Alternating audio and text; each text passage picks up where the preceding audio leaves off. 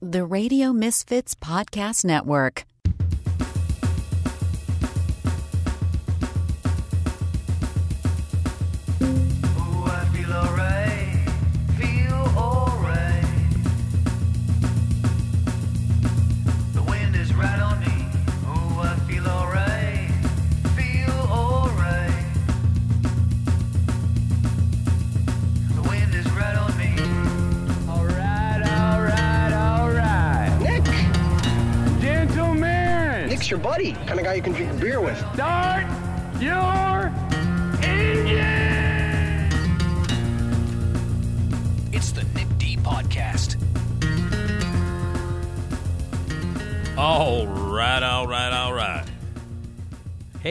What's up? It is the Nick D Podcast. I'm your host, Nick DiGilio. Episode number 123. That's right, here on the Radio Misfits Podcast Network, the home of many varied, awesome, entertaining, funny, fantastic podcasts that you should definitely check out. RadioMisfits.com. Get on there, rate, review all of us uh, on every single platform. Check us out. Also, check out my other podcast, which I have at RadioMisfits.com. Drops every uh, Wednesday, brand new episode. It's all about Saturday Night Live. It's called That Show Hasn't Been Funny in Years, an SNL podcast. If you're an SNL fan, it is a must listen and a must subscribe. Even if you're not an SNL fan, you'll learn something. It's funny, it's entertaining. I'm loving doing the SNL podcast. It's one of my favorite things ever. Um, and I'm passionate about Saturday Night Live, and my knowledge is sort of ridiculous. So I thought I'd share that. We have guests. Sometimes we do, sometimes we don't. We always talk about great things on SNL, um, and I really hope that you check it out. So subscribe and listen today. It's at radiomisfits.com or wherever you find podcasts. That show hasn't been funny in years, an SNL podcast. On this episode of the Nick D podcast, Coming up, Dan Fienberg is going to join us every other week. We talk to Dan Fienberg. Lots of TV stuff to talk about. He writes a column called The Fien Print, F I E N, for The Hollywood Reporter. Been a contributor with me on uh, my radio shows from the past and on this podcast since the very beginning. We talk to him every other week. Lots of TV stuff to talk about, including the big Oscar telecast, uh, which at the time of this um, recording happened last night. So we will talk all about. Um, the uh, Academy Awards. Uh, Esmeralda Leon, my good buddy, my partner in crime, will join me as she always does. We've got another magic megaphone message. If you have a magic megaphone message that you are requesting me to say into the megaphone, and the magic happens, we have a ton of these, and uh, we want them more. So please send in your magic megaphone request, an inside joke, a line from a movie, a message to someone special, whatever it is. The magic megaphone is here for you. So you tell me what to say into it. We got one of those coming up uh, this uh, this this episode as well. We are going to start our Mexican candy taste test. Uh, Esmeralda and I a few weeks ago went to a Mexican candy store here in Chicago and bought a ton of crazy Mexican candy, and we're going to taste test that because we like to eat stuff and taste stuff on the podcast and have a good time with that. We are also going to talk about myth busting celebrity rumors. That's all coming up on the podcast. If you want to be a part of this podcast at any time, if you want to be a sponsor, you got uh, something you want to advertise, listen, a lot of people listen to this podcast. So be a sponsor, advertise with us. Sales at radiomisfits.com. Say, hey, I want to advertise on your podcast. Sales at radiomisfits.com. You want to leave us a voicemail message? The voicemail lines are open 24 7. We want to hear from you any time of the day, any time at all, with anything you want to say. 773 417 6948. You can drop us an email too anytime, nickdpodcast at gmail.com. My thanks to Jason Skaggs for all the fantastic sounds and music and audio, and my buddy Ed at radiomisfits.com. So the Oscars were indeed, at the time of this recording, uh, uh, broadcast last night. Uh, as this as this is being dropped, it was two nights ago. But uh, I did watch it, and uh, despite the fact that I didn't really care about any of uh, the winners, because I hated most of the movies that were nominated. There were some moments that I enjoyed. Listen, Jamie Lee Curtis, uh, she won an Oscar last night, and that makes me very happy, despite the fact that I can't stand everything everywhere all at once and am completely baffled uh, by anybody's love of that movie and the fact that it won like nine Academy Awards last night. Uh, sta- astonishing to me. But Jamie Lee Curtis is my big first and forever movie crush. I got to meet her. I love her. I've always loved her. I love everything about her story. I love the fact that she's been in the business for a long time and the legacy and the movies that she did. I love the fact that she was a scream queen in the 80s while I was in high school, and that's when I fell in love with her. I've always loved her. Always. I love the fact that she had some troubles and now she's sober and she's very vocal about that. Uh, she's outrageous. She's gotten really goofy as she's gotten older, and she doesn't care. She's not had any kind of plastic surgery or anything. She's aging like a normal, beautiful human being does. I love everything about her. I just hate the movie that she won the Academy Award for, but Jamie Lee Curtis won an Academy Award, and you can't uh, not be happy about that. I just didn't care about anything related to that stupid Everything Everywhere All at Once movie. Uh, and the other thing is, really quickly, 22 of the 23 awards last night were handed out to things that I thought did not deserve it. The only thing that I thought deserved it was um, was uh, Naatu Naatu, uh, the song from uh, RRR. That's the only category in which I agreed with what the Academy Award was given to. Every single other category, I thought, nope, that's a mistake. That doesn't deserve it. So 22 of the 23 awards that were handed out at the Oscars did not deserve to be handed to those winners at all. None of them. Uh, so, despite the fact that I thought um, all of the things that won didn't deserve it, and there was a lot of horse shit uh, in major categories too, like the directing category went to the idiots that don't deserve it. Both screenplay categories went to, you know, awards went to the wrong person. The uh, adapted screenplay went to went to Sarah Polley for writing a really really great high school term paper, but not a movie, not even remotely a movie. Uh, and the Daniels won, you know, original screenplay over Martin McDonagh uh, for Banshees of Inisherin. It's just unbelievable. And, and and Sarah Polley's term paper beat out like Living and All Quiet on the Western Front, which are actual movies and actual scripts, and not like a 15 year old's term paper. So, uh, and then, I mean, just so many awards. I won't go on and on, but 22 of the 23 awards went to the wrong things at the Oscars. But despite that, the uh, the ceremony itself was really a lot of fun. The telecast was great. Jimmy Kimmel was terrific, absolutely terrific, and has pretty much cemented the fact that he is uh, one of the best hosts that the Oscars have had. He did a great job. His stuff, his opening monologue was great. It was really funny, um, and um, in general, the, uh, the the ceremony itself and the, and the broadcast itself was good. I don't like the fact that Warner Brothers has done revisionist history. They did a big tribute to Warner Brothers' 100th anniversary, and apparently Warner Brothers is responsible for a bunch of MGM classics and musicals. I didn't realize that, but there was a re- revisionist history thing happening where MGM doesn't exist anymore, and Warner Brothers, i- i- you know, owns everything. There was a nice big long commercial for the Little Mermaid in the middle because Disney's parent, you know, Disney is the parent company of ABC. Uh, there was a lot of questionable things, but overall, the ceremony was great. Jimmy Kimmel was terrific. It was very entertaining. It went, it went long, but it didn't bother me, despite the fact, again, that I didn't give two shits about any of the things that won because none of them deserved to win. And yet, I thought it was a good show. So I think that says a lot. I think the fact that I hated most of everything that won, uh, didn't care, uh, uh, that Warner Brothers did some revisionist history, and that they did like a five minute commercial for uh, The Little Mermaid and the In Memoriam. They forgot like three or four people. And ag- again, it was badly handled. Despite all that, I actually enjoyed uh, the broadcast. Um, uh, they did show Andrea Riseborough three times in the audience. She had a leather jacket on. That was awesome. And they showed a clip from To Leslie. So those were the by far the best parts of the entire evening. So anyway, we'll talk more about it because Dan Fienberg reviewed it for the Fien Print.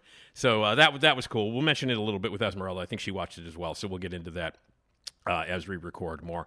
Also, you got to come out to Zanies. This is really big. If you've never come out to our live shows, these are a blast, you guys. You have to come.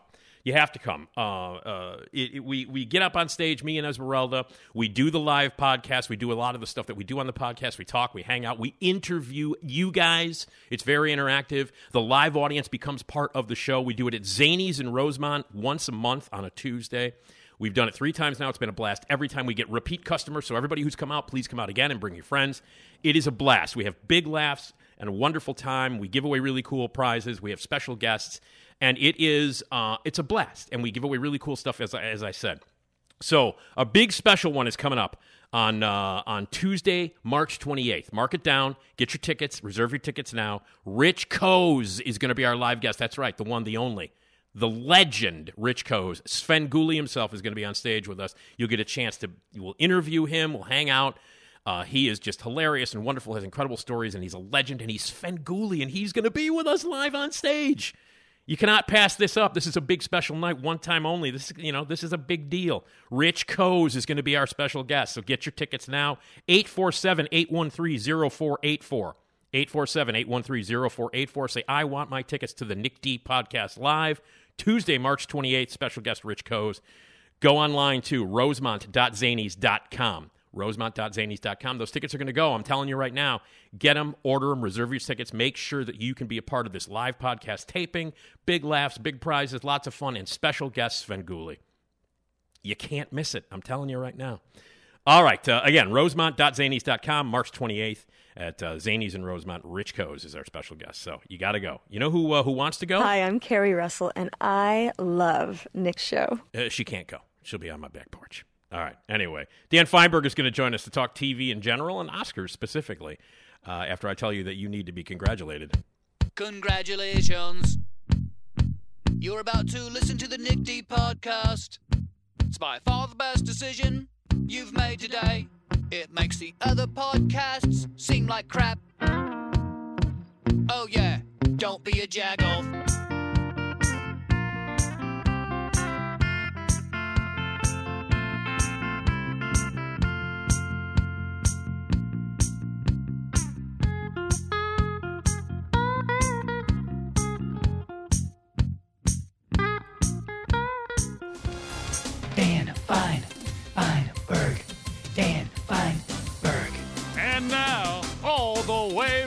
Somewhere else, Dan Fienberg. And that somewhere else is, of course, L.A. And uh, every other week, we love to talk to Dan Fienberg from the Hollywood Reporter and the Fien Print F I E N, best TV critic writer in the country, as far as I'm concerned. And uh, he's a regular on the podcast. And let's say hello to Dan. Dan, how's the weather now in LA? Have things improved at all? No, no. Well, I mean, it's a little bit warmer, so that that's the thing. But definitely, the rain is ongoing. Hey, Man. I am just I am just relieved for everybody that the the champagne carpet at the Oscars was was only the degree of disaster that it was a disaster as opposed to a rainy disaster. Well, okay. Well, you brought it up. Let's get right into it. Uh, Dan, you can read uh, you can read Dan Fienberg at the Fien Print F I E N and at the Hollywood Reporter writes about TV reviews, all kinds of stuff. First of all, before we jump into the Oscars, which is our first thing that we're going to lead with, uh, tell everyone about the podcast that people can listen to uh, uh, weekly on uh, the Hollywood Reporter as well. Weekly indeed. Uh, that would be TV's top five. It is the Hollywood Reporter's TV podcast. I co host it with Lesley Goldberg, my wonderful colleague at THR. And each week we go through the week's biggest headlines. We have uh, guests, showrunners, and whatnot. Last week we had Cash Carraway, who is the creator of HBO's very good Rain Dogs. Uh, so she was on our podcast last week and she was really fun. Uh, this week, no doubt, we will talk a lot about the Oscars and whatnot because that is surely what we do. Uh, but yes, that comes out every Friday, uh, usually very, very early in the morning. very early in the morning. TV's top five. You can check it out at Hollywood Reporter, as well as uh, you can also check it out on the Fien Print F I E N. Okay, the Oscars were uh, handed out. Well, as this drops, two nights ago. Um, and uh, the broadcast, I guess, with the overnight ratings, uh, Dan, were pretty big. I guess they were up from last year a couple of times. Good, good numbers considering. Indeed, indeed. The uh, for the second straight year, the telecast audience went up. Uh, the numbers that came out late on Monday afternoon, which are probably basically the correct numbers at this point, uh, had the overall audience at 18.7 million viewers and uh, 4.0 in the 18 to 49 demographic. Uh, so yeah, it was a, a 12% increase overall from last year, a 5% bump in the 18 to 49 demo. So so yeah, I, you know, look, it's it is the narrative, and it is a narrative that we perpetuate. I made a joke about it in in my newsletter that comes out every Friday. I now see this newsletter about how no one watches the Oscars anymore, and it's it. it I made it as a joke, but it is such a facile joke. Everyone wants to get all, oh, since the Oscars got woke or whatever, uh, people don't watch anymore. A, people simply don't watch broadcast television all that much anymore. B, people don't watch award shows all that much, but people still do watch the Oscars. They did extremely well. And yeah, that's a, that's a very large audience for a non sports related piece of programming. Well, it's also, I think, um, one of the reasons why is um, in you know a conjunction with what's been happening in movies, movie movie theaters. More people are going back to movies. Those past two years, uh, people were staying away, especially for the 2020 and 2021 years. Uh, nobody went to the movies that much, but a lot of people did, or more people. I shouldn't say a lot, but more people did Um, and you know, Top Top Gun. One of the reasons I think Top Gun was nominated for was for so many was maybe to get more people to watch. But that's just me. Um, but everybody went to go see Top Gun. A lot of people went to go see that goddamn movie that won everything, um, everywhere all at once, and that was a very popular movie. And there were movies, you know, the Elvis. A lot of people went to see that. So as opposed to like you know your big movie being Nomadland, where like no one knows what that is or went to see it, there were movies that people were aware of that were part of pop culture and that actually brought people back to the theater. And I think that's one of the reasons why the numbers were up. Oh, I think unquestionably that that being able to have uh, Top Gun and Avatar: Way of Water out there out front as these two genuine blockbusters that were nominated for best picture and so that meant that the academy did not need to do the the idiotic thing they did uh last year with whatever thing it was that Right. that the that the Zack Snyder fans Right. gamed uh so they so they didn't need to pretend to do that because as you say and not and and all the ones that you listed that Elvis was a blockbuster. It- that was a big hit. Yeah. uh, everything everywhere all at once was uh, people are talking about it today as if it's some niche thing that that nobody saw or nobody could process. That movie by the standards of its very very independent auspices and its very low budget was a large hit and Huge a hit. large and Huge hit. mainstream hit Yeah. so so yeah i so i think that obviously played a big role there was also all the you know various pieces of speculation about who was going to be performing so you had rihanna performing you had lady gaga performing and so those things also get Right. people interested And also, Uh, is is yeah. anybody going to get slapped? How are they going to talk about that? You know, like- Absolutely. And so and so we we you know we always do the there's always the silly narrative that comes out when something like the slap happens and people try pretending that the slap impacted ratings as if people were able to travel back in time and uh, start watching the show because they knew in the past because they knew someone got slapped in the present or the future whatever right. ridiculousness. Uh, so, but still, in all, the fact that they could do that made a difference. Also, and I've said this over and over again, having a host really does matter. It and that does. there was that weird, weird couple years where people are like, "Yeah, we'll go hostless. No one cares," because one award show people didn't care. But in the balance, people entirely care about having a host just because it gives the network someone to promote around. So Yeah. I think the Kimmel of it helps also. I agree. I totally agree. I agree with all of that stuff, and not surprised by the numbers at all. Um, and uh, so, as uh, as a broadcast itself, I, I thought it was a, I thought it was a good broadcast, despite the fact that um, literally twenty two of the twenty three uh, awards that were handed out, I disagree with. Literally twenty two. I would not have given the award to. The only one that I would given the award to was "Naatu Naatu" from RRR. That's the only. That's the the song. The original song is the only one that I agree with. The award had been given to. Every single award I disagree with, sometimes vehemently, about who they gave the about who they gave the awards to. Hmm. Not a fan. By the way, not a fan of everything, everywhere, all at once at all. Not a fan.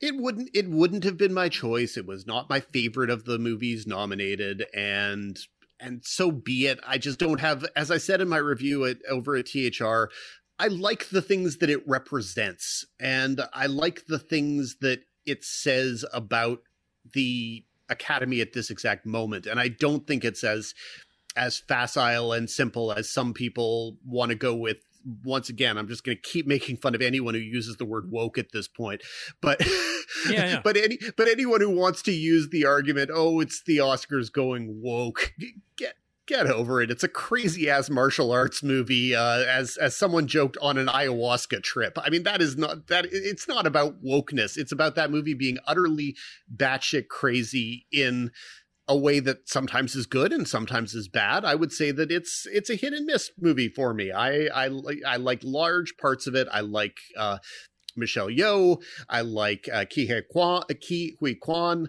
um, and I think both of them are fine winners. I think that probably I would have, and, and I know this is another of your favorites, of course. I probably would have preferred Cate Blanchett, but uh, for for your favorite movie, Tar.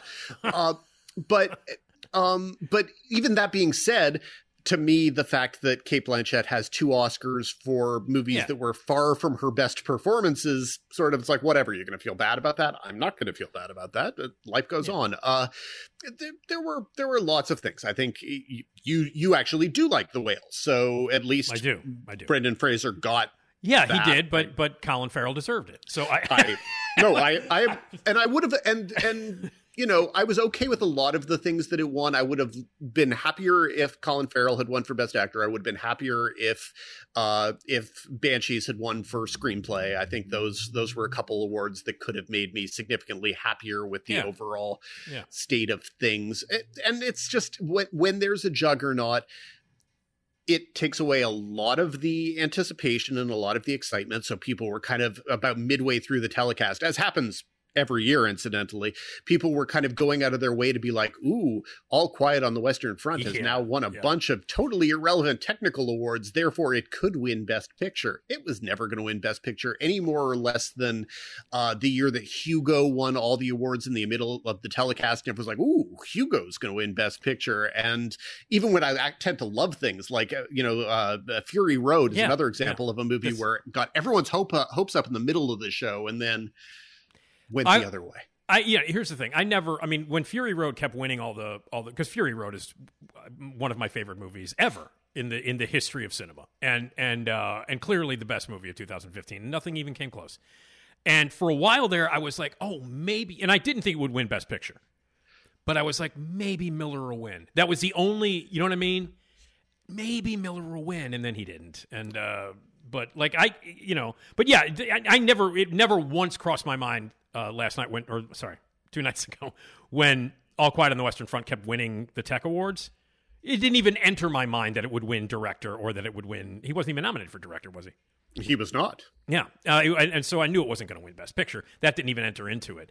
But I think a lot of people were. But the but the thing is, like there, a lot of those technical awards it deserved. But it, you know, but again, I d- wouldn't have chosen those. Like for cinematography, Bardo was the most beautifully Darius Khondji's cinematography of Bardo by far is most beautifully shot film of last year. Um, but I, people were like, "Oh my god!" All you know, it wasn't everything everywhere all at once, and blah blah blah. So I don't know, but no, but yeah, that that middle section where the tech awards were started going to. Uh, I will say this though, I was appalled that it won best score. I was.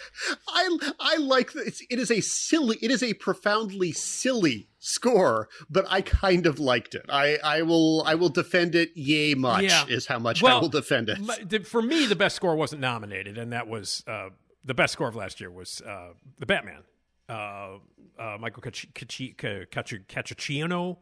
Um, the, the Batman was the best score in my opinion of last year, so it wasn't even nominated. But uh, but but but seriously, like I mean, if you're if you're not going to have that nominated, then Carter Car- uh, Carter Burwell's sc- score for Banshees was beautiful and much better than the than the All Quiet score, which was like three notes. I, uh, I feel a little bit. I feel a little bit bad if Carter Burwell is going to somehow win a, uh, an Oscar for a score that isn't for a Coen Brothers movie. I feel like he probably deserves to win one for a Coen Brothers movie at Well, the very sure, least. But yeah. but it's it's ridiculous. It's ridiculous that he hasn't won one It is, already. truly. and It is. and I don't I know what to do with it. And and he would have been my choice. I Yeah. just I I did kind of find the All Quiet score to be kind of because it's it, it feels a lot like kind of let's do the Hans Zimmer. Uh, wrong Right, right, score, exactly, uh, yeah. but let's do it for a World War One Right. movie. And right. again, sometimes I applaud a certain level of Yeah. silly audacity from my movies, and I and I got a kick out of it. But Yeah. uh, no, I like honestly, I I think I'm probably roughly in line with you on on sort of the overall big picture you know i think i think i you know again i probably would have given the award to michelle yeoh i'm sure you, you would have gone with Andrea Riseborough which Without is question. Without- which is which is totally fine and viable. Um, but but I think Naatu was the only one where I was like, okay, if this does not win, I'm going to kill everyone. No, exactly. You're that's exactly right. And I was and I was and I was already predetermined to hate everything because I can't stand the the Daniels movie. I can't stand it. And I but I knew it was going to win everything, so I'm like, okay, whatever. Um, but like if I, I was like if that if if one of those dumbass songs wins over Naatu Naatu, I am going to be pissed. I, you know what I mean? And he ended up giving the best speech of the night. The whole Car- Carpenters thing that was to me that was my favorite moment of the entire night was was him giving his acceptance speech to the tune of the Carpenter song. That was my favorite part of the whole night.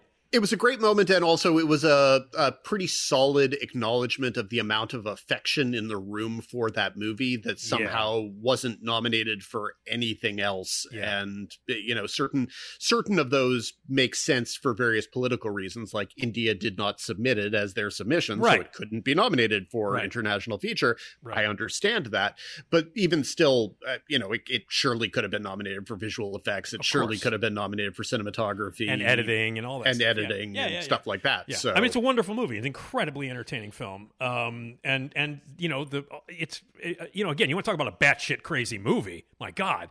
Um, it- yeah, and and I'm and and I'm, maybe they only had room for one crazy ape shit movie for this year. I don't know. You know, what I think mean? pro- I think probably that is true. I think that I Yeah. think that basically people needed to get behind RRR in the same way that people got behind everything, and Yeah. they they just they just didn't. Also, Yeah. I don't know that Netflix ever knew what that movie was, and so as a result, the fact that it became this kind of word of mouth sensation, I think they were very excited and sure they're like, okay, yeah, we'll we'll take an Oscar for it, but I don't think Yeah. they ever had a feeling that it was the kind of movie Yeah. they could campaign for a Best Picture Right. nomination, right. which you know would have been amusing. So, Yeah. oh well. Well, but it was it was the highlight for me. Was the highlight. Okay. Uh, just the show itself overall. Uh, how do you how do you feel about Kimmel? I thought he was fine, and not not any better than that, not any worse than that. I thought his monologue was okay. I thought it was trying too hard in certain places. I, I didn't really think it exactly came out in a way that was scathing enough about the slap to be worth the effort. But I thought at least he did what he did, and and he made he got the tone right in the jokes about the slap, which I appreciated. He made the um, you know, made good jokes about editing and comparing it to Tucker Carlson running the January 6th footage without the Right. violence. I thought that Right. was kind of amusing. I th- and uh, basically, he did well guiding the show. I thought that the only time he had to do anything that was actually substantive was the bad piece of audience work as they were setting up Mm. the the Black Panther song performance, and I thought that was just dreadful. But it was, and the the the, the Malala stuff was. Uh, I would have just rethought that completely. well my thing is i just with with moments like that i'm never completely sure on the strategy and what is or isn't run by the people in the audience and so you kind of wanted to look spontaneous. There was the bit with glenn close two years ago. Uh Yeah, that was yeah, yeah. very funny Yeah. but became significantly less funny once it became clear it had just been scripted. Well okay you don't want it to be that obvious. On the other hand though if you're talking to three people in the audience and all three of them give you absolutely nothing I, Yeah. you know, either you just made a bad decision on who the three people you were targeting were, or the entire bit was garbage to begin with. I think it's probably more the latter, but I still, agree. oh, yeah. I, I do. I do love the fact that Colin Farrell plugged the last night's SNL. I thought that was. I thought that was pretty funny. well, and we can talk about that later. I didn't think that was a particularly funny thing, the SNL no, bit either. no, I so- agree. I agree. No, I agree. But I just thought that that was like a great answer from Colin Farrell. Um, But I don't, you know. I don't know what he would have expected that Malala was going to do. I don't. oh, know I what- know. I know. and Jessica Chastain, sometimes she's funny, but uh, once she had to go through the whole process Yeah. of taking off her mask to be part of the bit, it was like, is that really worth the effort? What have we gained from this? Yeah. And uh, yeah, it was it was bad, and for that to be kind of the primary Kimmel driven thing in the body of the show was was a pity, I guess. It was, and also like, uh, and not only that, like the bits weren't working, and I was like, you know what I mean? As as uh, as a performer, even I was just like, no, man, no, just stop. And then they bring out the goddamn guy in the bear suit again. I'm like, no, why? Why? why that was, you? but that was the only thing that anyone laughed at in that entire Oh, bit. So man. Oh, it was so weird, and uh, I don't know. Yeah, but you're right. But well, there, there was the, there was some Kimmel-driven stuff in the monologue. I mean, he brought Guillermo in, and I thought the whole like introduction of Guillermo del Toro as his Guillermo, I thought was funny. Um, and then you know having the real uh, Guillermo there, uh, I thought was funny too. It was it was fine. It was I had no. Pro- I thought I thought the Kimmel of it was was decent enough. I thought the rest of the show here and there, I, and I liked the last shot of him going to the the Oscar Yeah. telecast without an incident board. I thought that was funny. Yep. Uh, and and that was good. And then as for the rest of the show, a lot of the things that I normally complain about, they got right. And therefore, I kind of have to give them credit for a lot of those things. A lot of the stuff with the with the crafts awards i thought they did a good job of at least trying to emphasize what it is that those people do so How many people do you think took uh, took advantage of the code on the Oh, screen? zero. I can't. I can't imagine a single person. I, I, I can't. Like uh, I under keeping in mind, you know, we're old, and so that's Right. not a reflex we happen to have.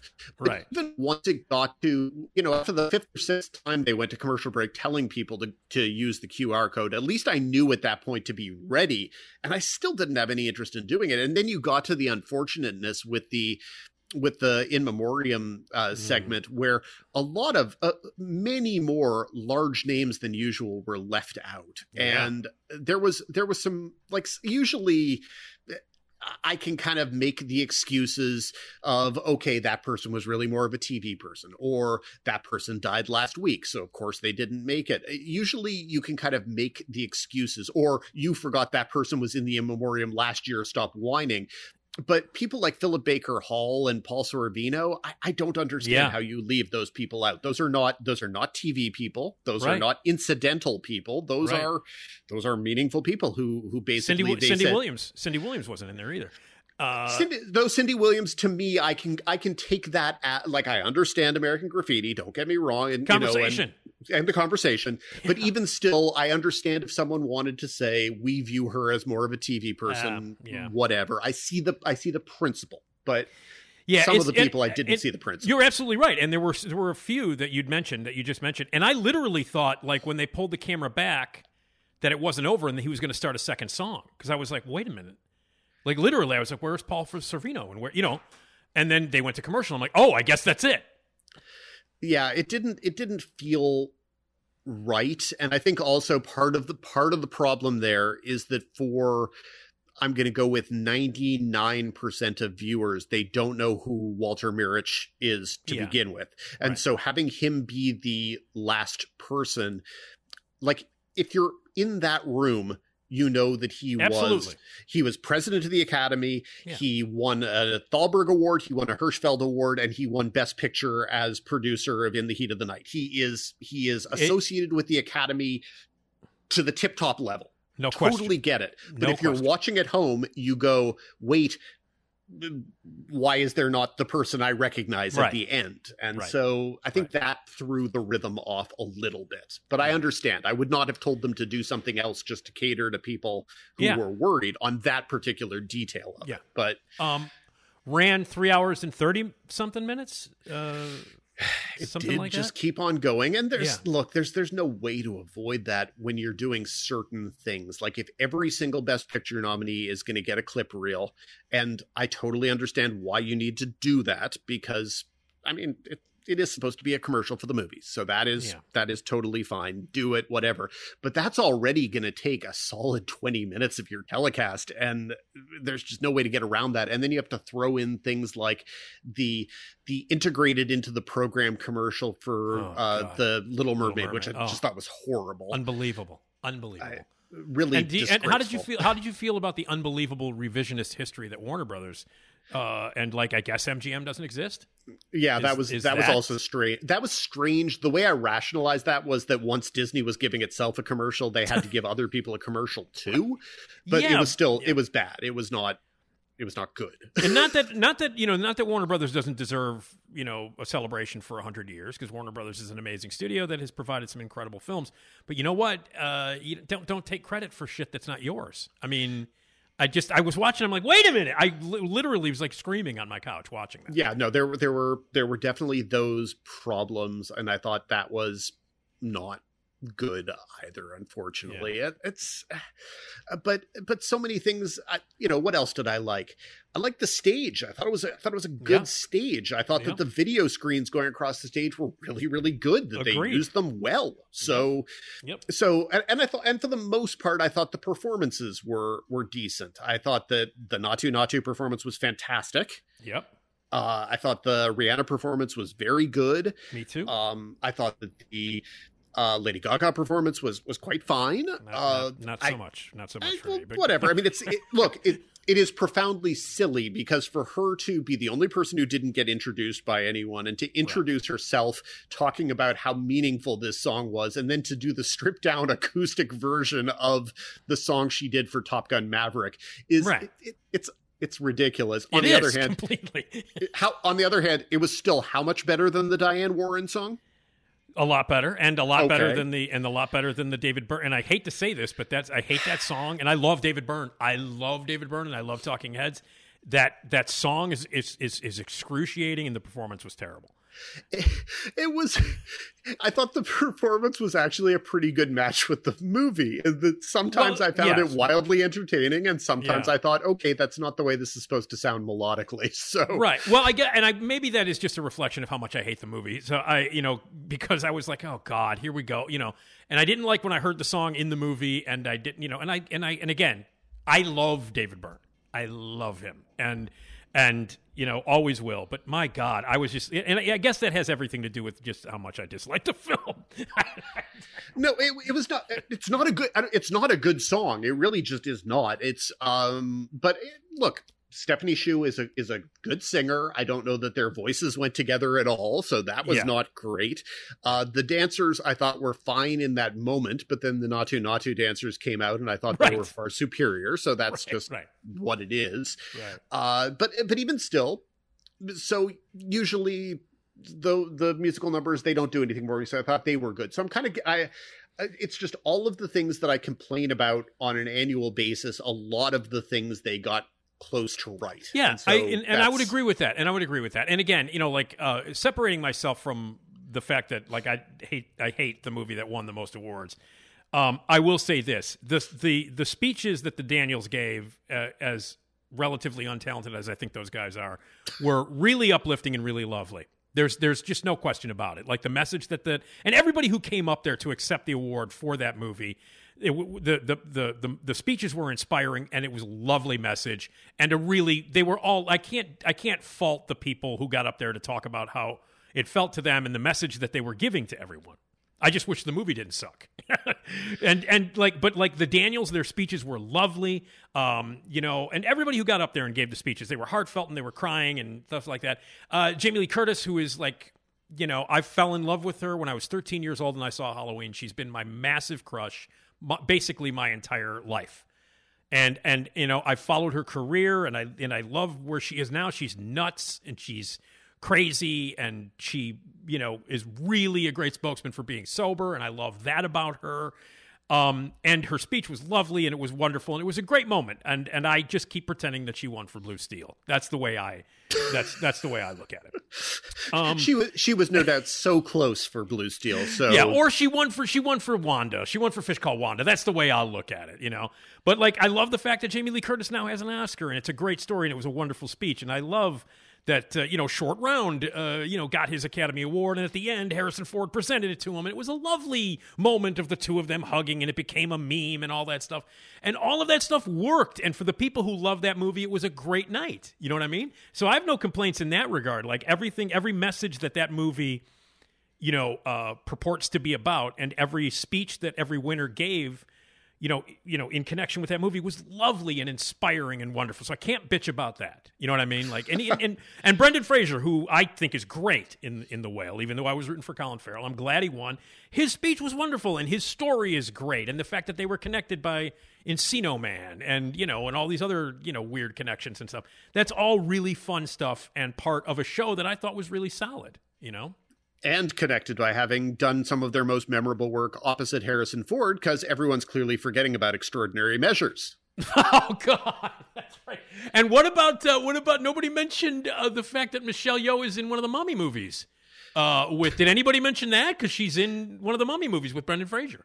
I don't know that anyone mentioned that. I've seen lots of people mentioning that because it was Halle Berry giving her the award, because for some reason last year's Best Actor winner just wasn't able to What? attend. How, How? very weird. Why? Huh?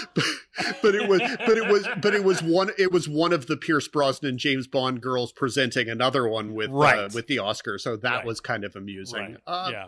Yeah. I thought I thought there were a lot of nice touches to the evening. I thought Ariana DeBose crying when uh when Ke Huy Quan his award. I thought that was that was Yeah. very sweet. So Yeah. yeah. And I love her, man. And I know that she caught a lot of crap for the BAFTA thing. I don't care. I love her. She- I just adore her.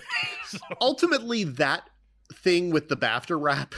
Okay, first of all, never should have been blamed on her in the first place. She Of was course. just an actor reading a horrible, horrible p- uh, bit. Um, right, right, right. But to my mind, it turned the corner into a positive meme much quicker than it deserved to. I do think it was horrible. I just Yeah. don't blame her for its No. horribleness. Yeah, I know, and I, but I love her. I, I mean, I don't care. I mean, I, I agree with you. I it was. I saw it. I, it was. It was ridiculous and it was terrible. But like, I'm not going to dislike her. I think she's insanely talented and wonderful, and I love. her. I I am I am totally in agreement.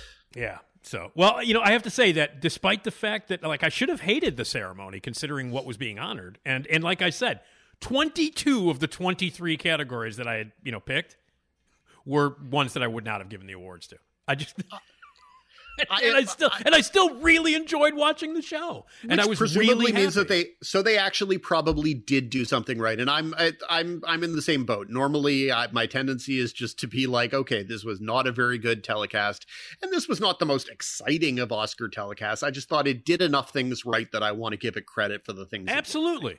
Yeah, and I and, and again, you know, and I I was entertained the entire time I watched the whole thing. I thought Kimmel did a really good job. Um, there were parts of it that I thought were really lovely and really emotional. And I had, you know what I mean? I had I didn't have a horse in the race. You know what I mean? Except for Andrea Riseborough was literally the only person I cared about the entire night was her. And and I knew Banshees was going to get, you know, Banshees was the only movie that I had any connection with, like emotionally, that I really loved of everything. And I cared about, you know, like I, I wanted Kerry Condon to win, but you know what? Somebody I love my entire life won. so, you know, And also, Andrea. Riseborough was the first person on her feet for Michelle Yeoh. so- Absolutely, absolutely. So I think I think you should love that award on behalf of Andrea Look, Riseborough. And let me just say this: I love Michelle Yeoh. I do, and I'm not, and and I absolutely love her. And and I think there are so many other movies that she was better in that were better, that are a better showcase for her talent than Everything Everywhere All at Once. And and that's one of the reasons why people are going. That people are now discovering Michelle Yeoh, which is awesome. Let me just say that for people who don't know who she is, and you know the contributions that she's made to cinema and here and in Asia and everywhere else in world cinema, and the stuff that she's done, and and I'm glad that people are now discovering her and that people are going to go back and watch the amazing shit she did in Hong Kong, the stuff that she did with Sammo Hung and Jackie Chan, all of that stuff, and Memoirs of a Geisha, if you want to go there, uh, and Crazy Rich Asians. Why, Uh, y- why- you know. you, you went too far there, Nick. I was I was I was just I was sitting here nodding along, and then you got to Memoirs of a Geisha, and there was. but she's good in it. It's a terrible movie, but she's good in it. And Is like, she? Is she though? yeah, I mean, well, you know, but but anyway, my point is that like I love the fact, you know, I may dislike the movie, but I love the fact that it's this movie is responsible for turning a huge amount of people onto a woman who's been a na- an international treasure for years. So, and I can't bitch that she won Best Actress, even though Andrea Riseborough should have. You can't because it's Michelle Yeoh. What am I going to yell about her? No. So anyway, Right there with you. all right, all right. Well, let's uh let's move on to. uh you, Do you want to talk SNL with? uh Sure, I wish it. I wish it had been a little bit better. Is all. I didn't. I didn't think it was a bad episode. Um, and I told you that the uh the Travis Kelce episode wasn't going to be bad, and it was not bad. It was terrific, actually. I thought it was really strong. I thought he was funny as hell. Um, and he actually made the only "Please Don't Destroy" video remotely funny. He's the he, that's the only "Please Don't Destroy" video, which I didn't think was great, but it's the only one that I actively don't hate. Was the one that he was in, and I thought a lot of it had to do with how funny he was in it. I thought that uh, Jenna Ortega was decent in the in the one this week. Also, it was not do- funny, yeah. and I've also forgotten what it was entirely. It was went- a they went on a rip-off of- road trip. Yeah, they went on a road trip. You know, very much like uh, uh, uh, very very much like Lonely Island. It was like if Lonely Island uh, went on a road trip, what would it be like? Only not funny.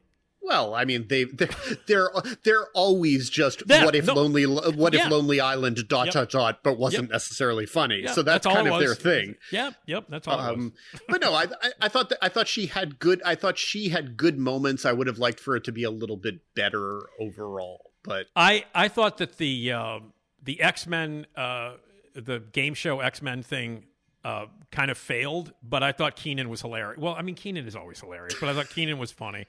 Uh, and I'm trying to think of uh, a few of the other things that I thought were. Uh, There was there was the ridiculousness parody, which Oh was a my st- God, that- which was a strange thing to do. But I her line readings at the end of each one of the scary things she said, I thought she they was were great. great. She, she was great. Uh, Yeah, she was. She was. Yeah, that was actually that one made me laugh a lot. That actually made me laugh a lot. Um, I wasn't crazy about. I thought Update was okay, but the stuff they did on Update, like uh, James Austin uh, uh, uh, doing his quick, his his fast imitations, uh, his two word imitations thing, he does that on every talk show that he's on. So that didn't really do anything for me. And then who was the other? Uh, who who was the other update? Uh, bit? I've already I'm blanking on- forgotten. yeah. it was definitely not memorable. There's no Yeah. So okay. Well question. then, yeah. Uh, and uh, and and overall, you know, uh, you know, I thought I thought Jenna Ortega did a did a did a pretty solid job, and I thought it was I thought I thought it was okay, and I really like her. I think she's very funny, and and she brought I think a lot to the table. So No, she's she's talented and and I'm I'm happy for her. I think they could have stepped it up a little bit more for her, but also they can only do what they can do. So gotcha. Okay. Uh, the, I did not watch uh, the Last of Us finale with uh, no spoilers and giving things away. How did you feel about the first season as a whole?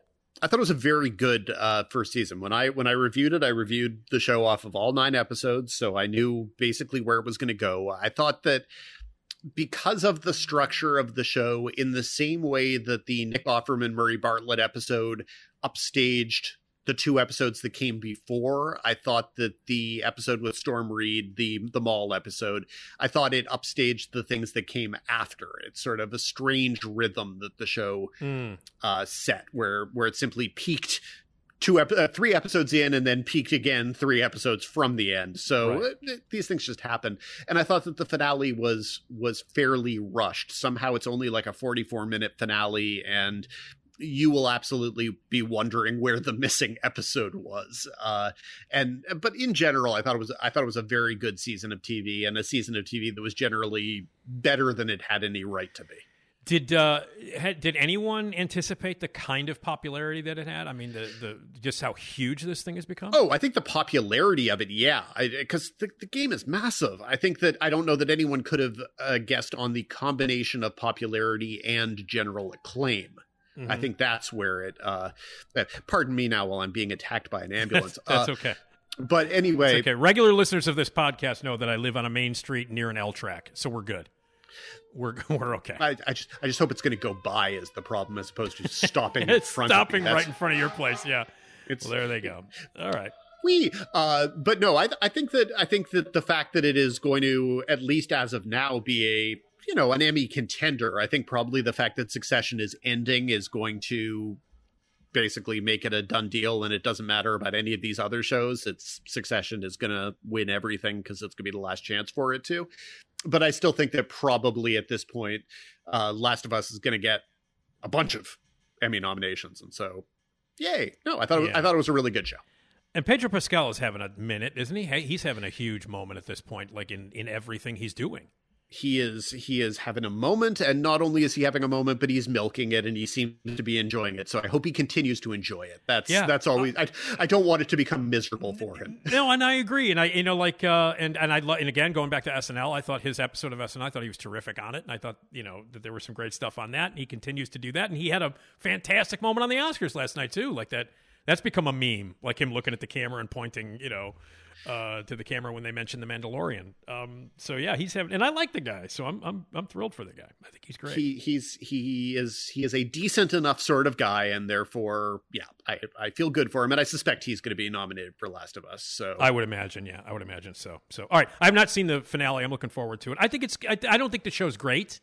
I don't love it, um, but you know, I like it, and uh, and you know, and I'm and I'm glad it, I'm glad it's still around. I just and again, you can tell I'm not really urgent about it because I still haven't watched the fin- the finale yet. So, uh, but I'll get to it. So, it'll still be there and it'll still be fine and you will still find it rushed Okay. All right. Thank you.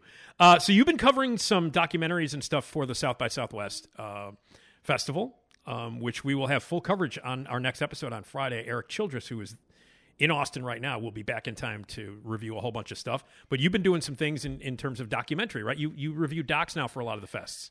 Indeed, it's because I enjoy them, and so and so. Yay! Also, most of the documentaries tend to be heading for a television home sooner rather than later, and that's great that the documentary marketplace is what it is. I mean, I uh, of the five docs nominated for the Oscars on on Sunday night, four of them were docs that I had reviewed out of different Look film festivals. So.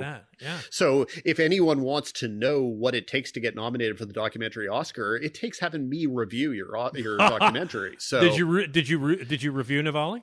I did, and of the five of the five films nominated in that category, it was my least favorite of the five. So yeah, it wasn't my favorite either. I, I well, I've already fine. established that. I didn't like anything they gave awards to the other night, but my my policy um, when it comes to that category on uh, the Oscars in perpetuity forever and ever is was it better than my octopus teacher and the answer forever and ever is always going to be yes there will never be a year in which the nom- the um the movie that wins in that category is worse than the octopus teacher i i feel that that is a a safe guarantee and a rule to live by that's a great rule. That is a great rule. It's a, bru- a brutally bad movie. I still do not understand that on any level at all. Brutal. that is fantastic. Okay, well, you're reviewing some docs, and the, and the, the the one that you that you most recently reviewed, and everybody can again check us all out at Hollywood Reporter and the Fien Print, is a disturbance in the Force, which is which is a documentary about uh, the infamous Star Wars holiday special. Um, please, I am so intrigued by this. Tell me about this. and it's generally intriguing, and that's that's what it is. It's 87 minutes talking about how the Star Wars holiday special came to exist, Yeah. uh, what could have gone right or could have gone wrong, and what it kind of meant. And it takes the Star Wars holiday special seriously to the degree to which you can take it seriously. I, I mean, you can only take it so seriously. but uh, they have a lot of the people who were involved in making it, and and some of them, you know, Bruce Vilanch was a writer on it, so of course Bruce Vilanch is going to make jokes about writing for the Star Wars holiday special. Of course, you know, is. yeah, yeah, because whatever. Right. Uh, but also, you know, how many people and this and I had known about Bruce Vilanch. I hadn't known that the costumes on the Star Wars holiday special uh, were all designed by Bob Mackie. what? Really? True story, and Bob Mackie is in the documentary talking seriously about designing the costumes for the Star Wars holiday special. well, I guess that makes sense if you're gonna do a holiday special in 1977, and you're gonna for TV, you go to Bob Mackie, right? I mean, I, if you I guess, but as Yeah. to why he says yes, that's something else. but but in the documentary, he talks about how sort of his feeling about the original movie was that he was very unhappy that all of the costumes in the original movie are black, white, and beige, and that this was his opportunity to bring some color into the Star Wars universe, which is completely accurate on on both counts. I mean, Right. eventually George Lucas would bring some color into the universe as well, but uh, at the time that was not the case. So, and, and then you've got a bunch of the usual sort of uh, fanboy type celebrities, your your Seth Greens, uh, your Taran Killams, your uh, Weird Al Yankovics, your Kevin Smiths, etc., sort of making Yeah. jokes about it, and and in some cases talking about why it was important or disappointing to them, but mostly just making the ha ha ha, it's funny that Bea Arthur is doing a torch song in the Cantina kind of thing. Uh, but I thought that a lot of the context was really well done, not just people talking about what went right and what went wrong, but also reminding people that in the mid 70s, as you say, the variety special was a thing and nobody cared how cheesy they were. Yep. A- And and so once you show clips from a Paul Lynde uh, Halloween special or Wayne Newton at at SeaWorld with Shamu, at the end of the day, the Star Wars special looks ridiculous, but it doesn't look out of line. Exactly. And so, and so I Exact- like that that was their perspective ultimately. I think that's a great perspective because people don't, you know, people are, oh my God, how'd this thing get on TV? Well, you know, look at about 80% of the shit that was on TV in the 70s in that regard, like in the variety show. Look, they gave, this was in the 80s, it was the early 80s, but they gave a variety show to anybody in the in the 70s. Everybody, uh, you know, uh, what was it, the Starlight Vocal Band? Uh, they had a variety show, as you know. And David Letterman wrote for it. I mean, and was an and, and did on camera stuff for it, as you know. and and also like they gave a TV series, a variety series to Pink Lady and Jeff. Exactly. once once that existed, what are you going to say? you can't. I mean, and, and so like in, in and you're right, and I'm glad that this kind of like gives you a little perspective on it for people who don't really have perspective. If you watch it without knowing what else was going on on television in the variety show genre at that time, of course it's going to come off as absolutely brain-bogglingly nuts. But you know, not so bad. You know, I, I you know, it, it- not not as ridiculous. It's like it's like taking Tom Cruise jumping up on top of the couch on Oprah's show, taking that out of context and not, you know, ever watching a, a, a, an episode of Oprah where the audience goes nuts and cries and screams and flips, and you know, John Travolta comes out and dances on tops of tables and stuff. That stuff is completely ignored because, like, oh my God, look at Tom Cruise, he's insane. That's normal behavior on that show. I like that you are a Tom Cruise couch jumping apologist. I had no idea. Who knew? Who knew such a thing existed out there? I'm a Tom Cruise fan through and through. I gotta say, um, but yeah, but no, I always thought like, wait a minute, you're gonna pick on this guy for jumping up on top of. Has anybody ever watched Oprah? Have you? Do you remember the sketch on SNL, Dan, where um, they did many sketches where where Maya Rudolph played Oprah?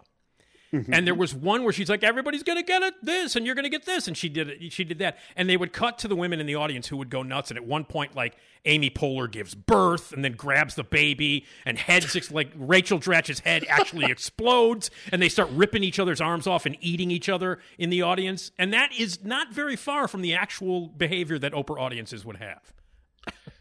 Fair enough. All all apologies, Tom Cruise. All apologies.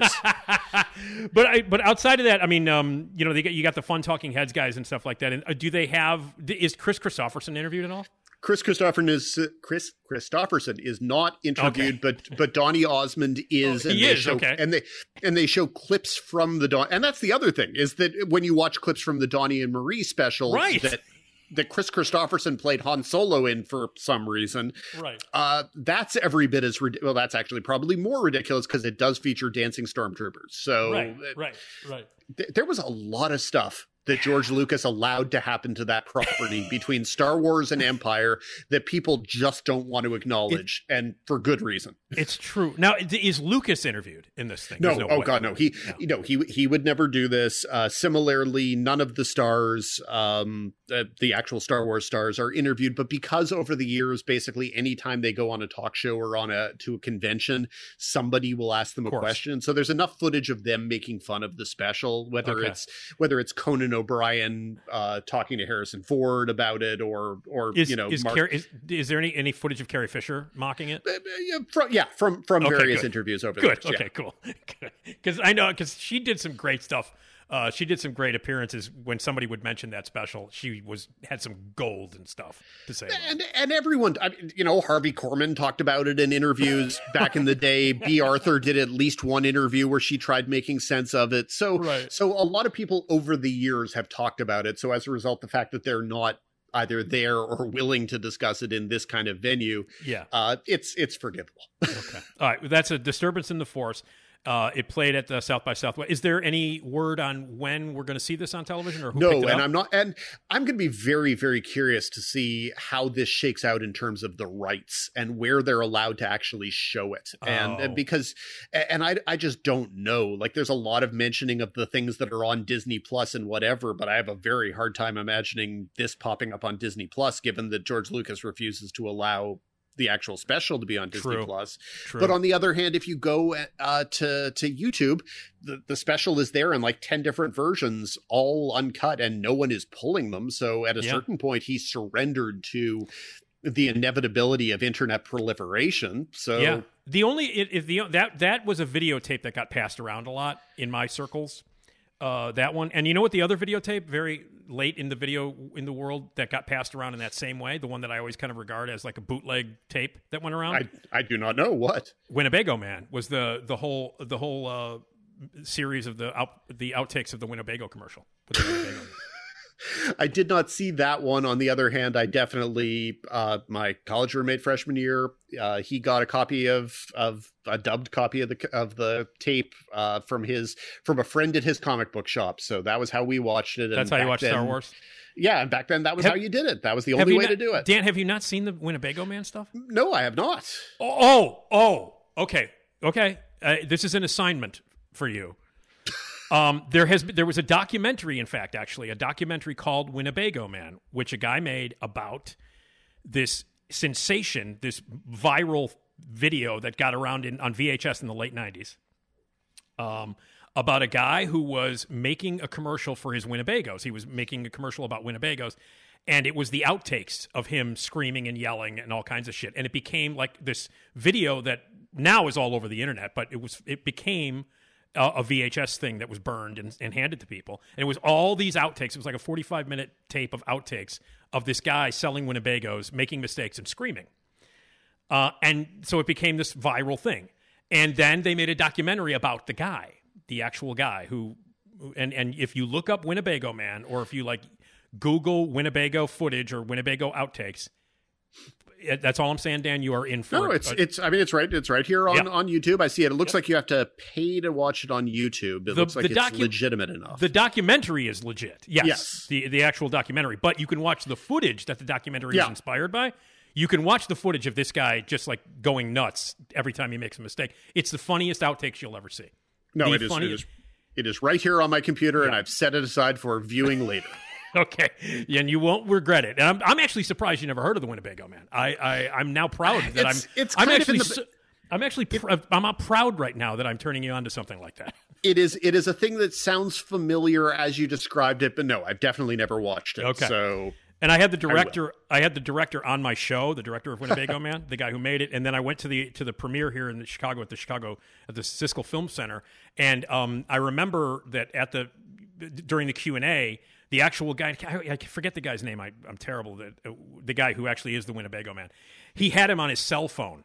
And uh, and and and I remember like he would they would he was in a grumpy mood on the cell phone. Uh, it, it goes into a lot. But anyway, once you see the footage of this guy like getting pissed off, more and more pissed off about how he's making mistakes, it's classic. Jack Rebney Jack Rebney, that's him. That's the Winnebago man. Is the Ri- Winnebago man. That's him. That's him. Anyway, and and so the director of the documentary after the movie was doing a Q&A and he's like, uh, Jack couldn't be here, but we do have him on the phone. and he sounded all pissed off on the phone. You could hear him like, what? What do you want? It's just, it's classic. It's classic. I'm telling you. So, all right. Uh, what are you? Uh, what are you looking at? What are you looking to review? Uh, uh, and then you know, in a couple of weeks, we'll have you back. I on. But what- cannot. s- I cannot say anything specific about it, but I am very much looking forward to talking to you in two weeks about Amazon's Swarm. Swarm. Okay. which is uh, which is co-created by Donald Glover, and oh. And that is all I will say. It premieres on it premieres on Friday, and people are going to spoil things about it, and you should try to avoid being spoiled about it. And I'm not going to be the one who's going to do it. So You had me at Donald. that is what I'm here for. Uh, Donald Glover star- stars uh, stars Dominique's uh, Dominique Fishback, uh, who is who is great, and Mhm. that is all I'm going to say. Okay, that's all I need. All right, cool. I can't wait to talk to you then. All right, uh, Dan, go watch Winnebago Man. I will watch some clips from it, and now I'm going to get attacked by another ambulance. Okay, I don't know what's a going pleasure, on, Nick. man. Oh, always a pleasure, Dan. Take care, buddy. Bye. See ya. Dan, Fe- Dan Fienberg. Uh, yeah, Dan Fienberg uh, uh, uh, having some issues there with his. Uh, with uh, the ambulance in the area. Okay. All right, that's Dan Fienberg. He'll be back in a couple of weeks. You know who's back now? Esmeralda Leon. Esmeralda. Yeah. Esmeralda Leon.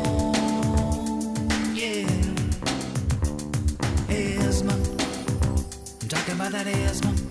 Esmeralda Leon. Yeah. Esmeralda. Yeah, yeah. Esmeralda Leon. Yeah, yeah. Get yourself some Esma. Love me some Esma. Esmeralda Leon. Yeah. Esmeralda. Yeah. Esmeralda. It's Esmeralda and Esmeralda Leon. Hi, Esmeralda.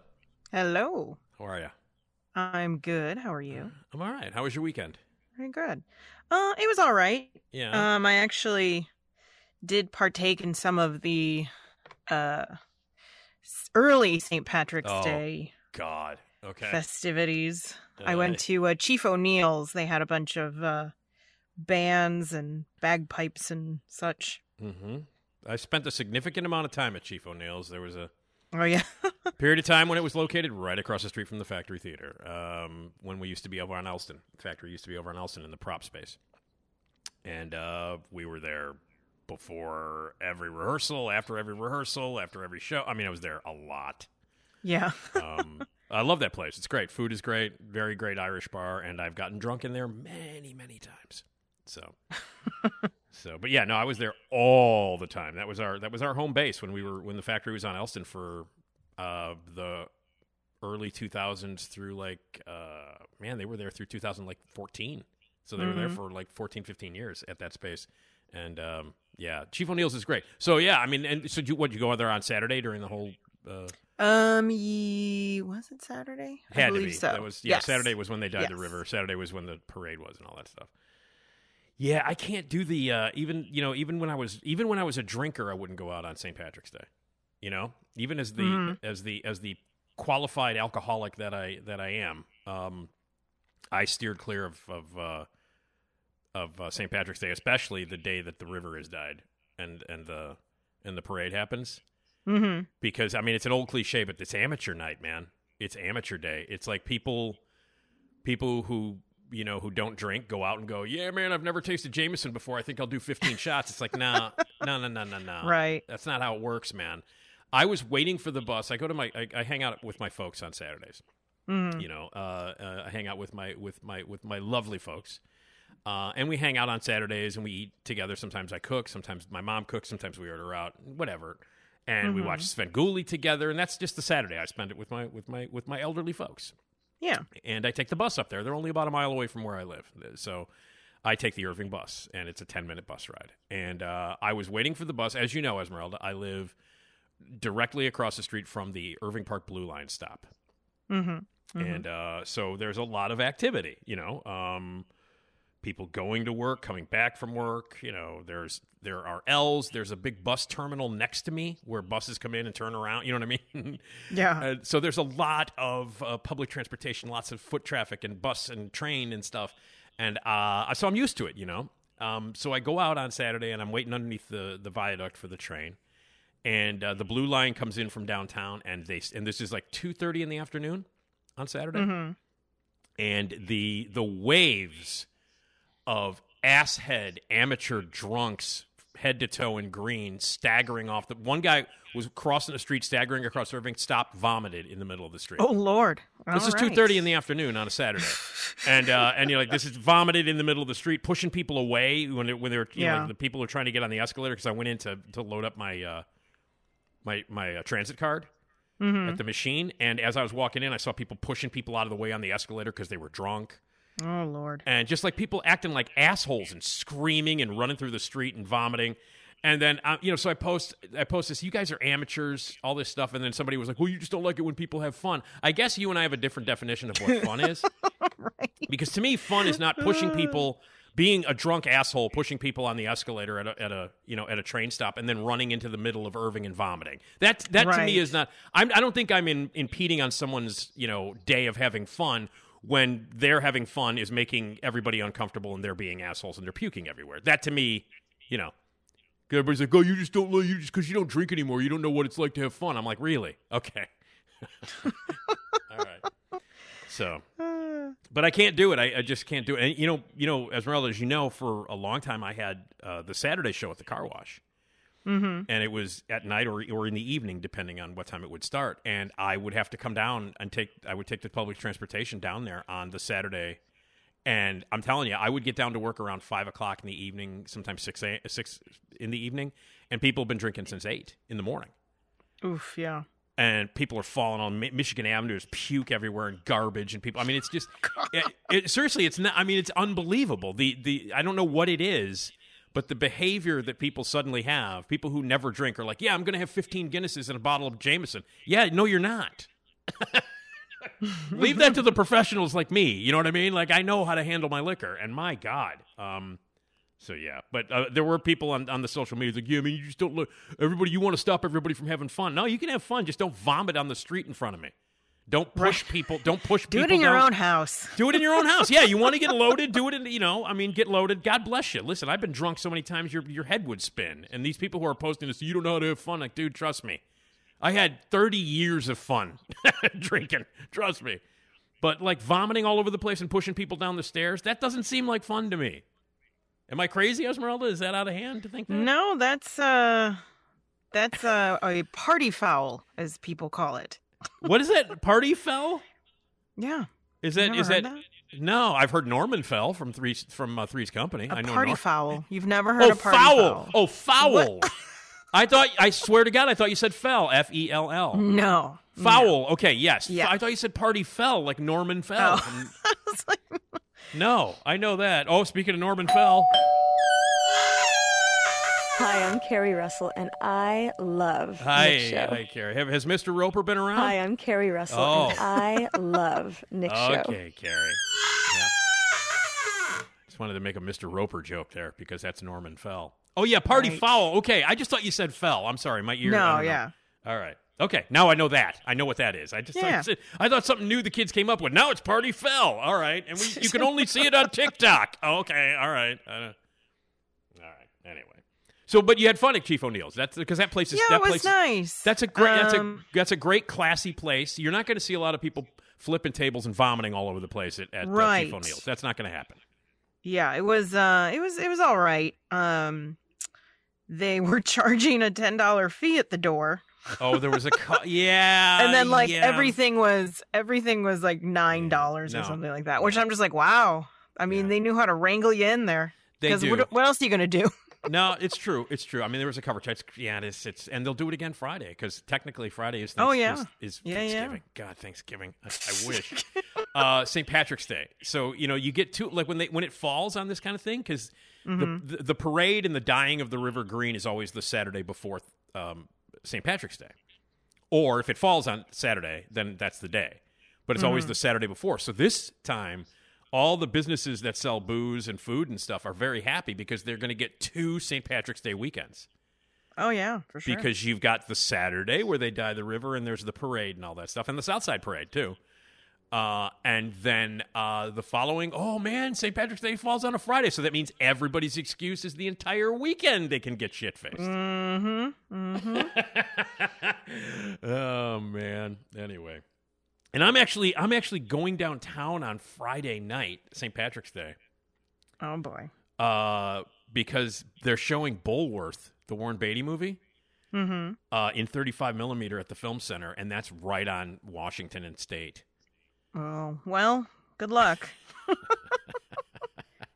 So uh, yeah, so that's at 8:30 p.m. too. So it'll be prime. People will be loaded when I get Oh out. yeah. When I get out of there at 10:30. Oh yeah, I got to take the blue line from the Washington stop. That'll be fun. Friday night. Yeah. That'll, Good- that'll good be luck a with that one. That'll be like between 10:30 and 11 o'clock on Friday night on St. Patrick's Day. That's gonna be. Fun. I'll bring my. Well, I'll have the phone. I'll bring. I'll just tape everything for evidence. There you go.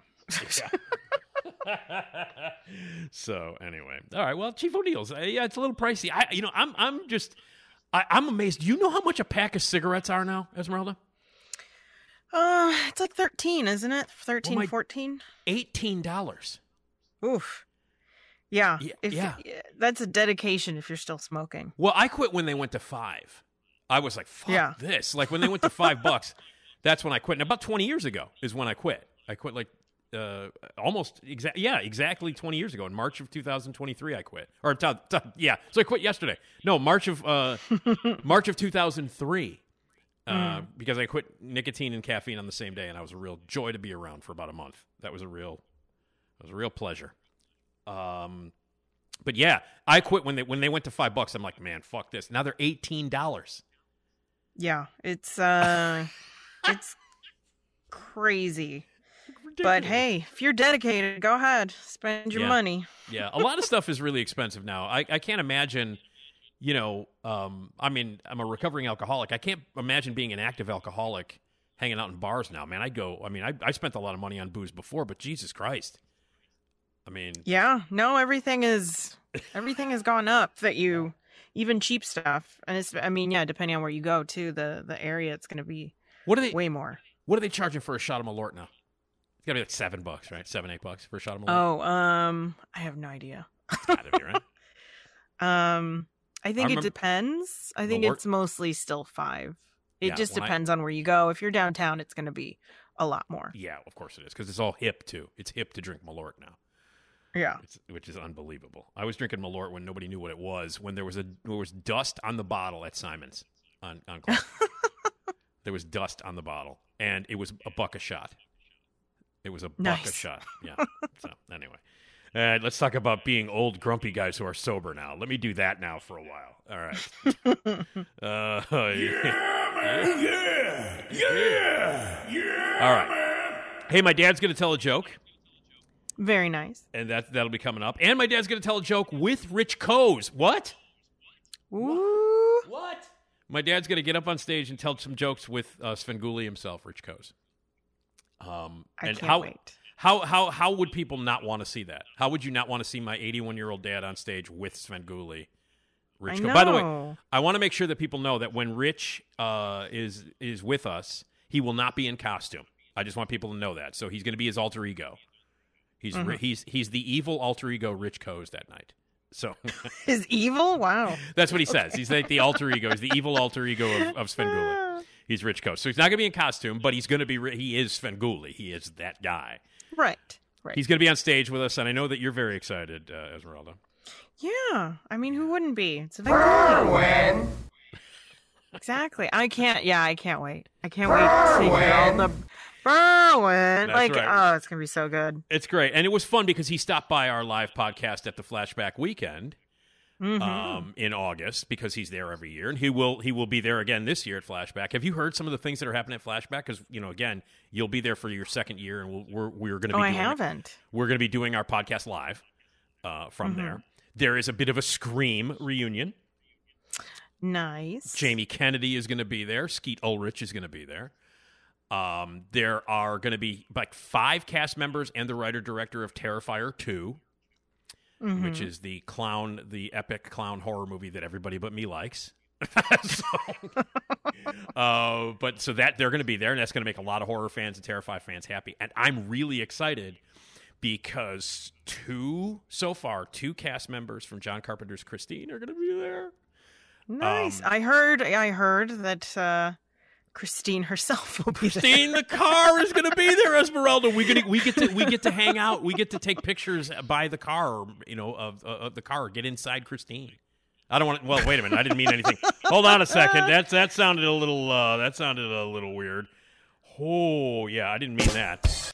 Uh, I mean the car. We're not going to get inside Yeah. someone named Christine. That's going to be. That's a whole Right. different lawsuit. Yeah, that's a whole other uh, convention. That's yeah. So, but yeah, Christine the car is going to be there, and Alexandra Paul uh, is going to be there. You know Alexandra Paul? I do not. She well, she played the the girlfriend in Christine, the love interest in Christine. Oh, okay. Okay. Um, and uh, she was also she's in a ton of movies, including Eight Million Ways to Die. She was a regular. She was a babe on Baywatch. nice. Yeah, so she's going to be there, and um, uh, the one and only uh, uh, how do you pronounce his last name? William Ostrander is going to be there. He Hmm. played he played Buddy Repperton. he played Buddy Repperton, the bast guy, the, the the the bad guy in Christine. Okay. He's like the bully, the real bad guy in Christine. Yeah. So he's going to be there. So William Ostrander, who played Buddy, and uh, and Alexandra Paul from Christine, they're both going to be there, and the car is going to be on site. Nice. Yeah.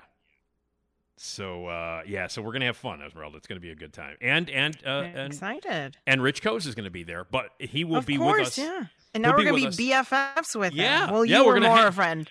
Yeah, well, I've I've been friends with him for many years, but now you're gonna be his best friend. You get to see him twice this year. exactly. Uh, so if you want to see Rich Koz be interviewed by me and Esmeralda as part of our hilarious and really fun and prize given away and interactive taping, a recording of a live podcast, you got to come to Zanies in Rosemont. We do this once a month, and it's a blast every month. and we get a lot of repeat customers, and we want you to come out and grab your friends. It's great every month, and this month is really special because Rich Koz is going to be there, as I mentioned before. Zanies in Rosemont on Tuesday, March 28th. Rosemont.zanies.com, 847 813 0484 to get your tickets now. So that's going to be cool. Um, yeah.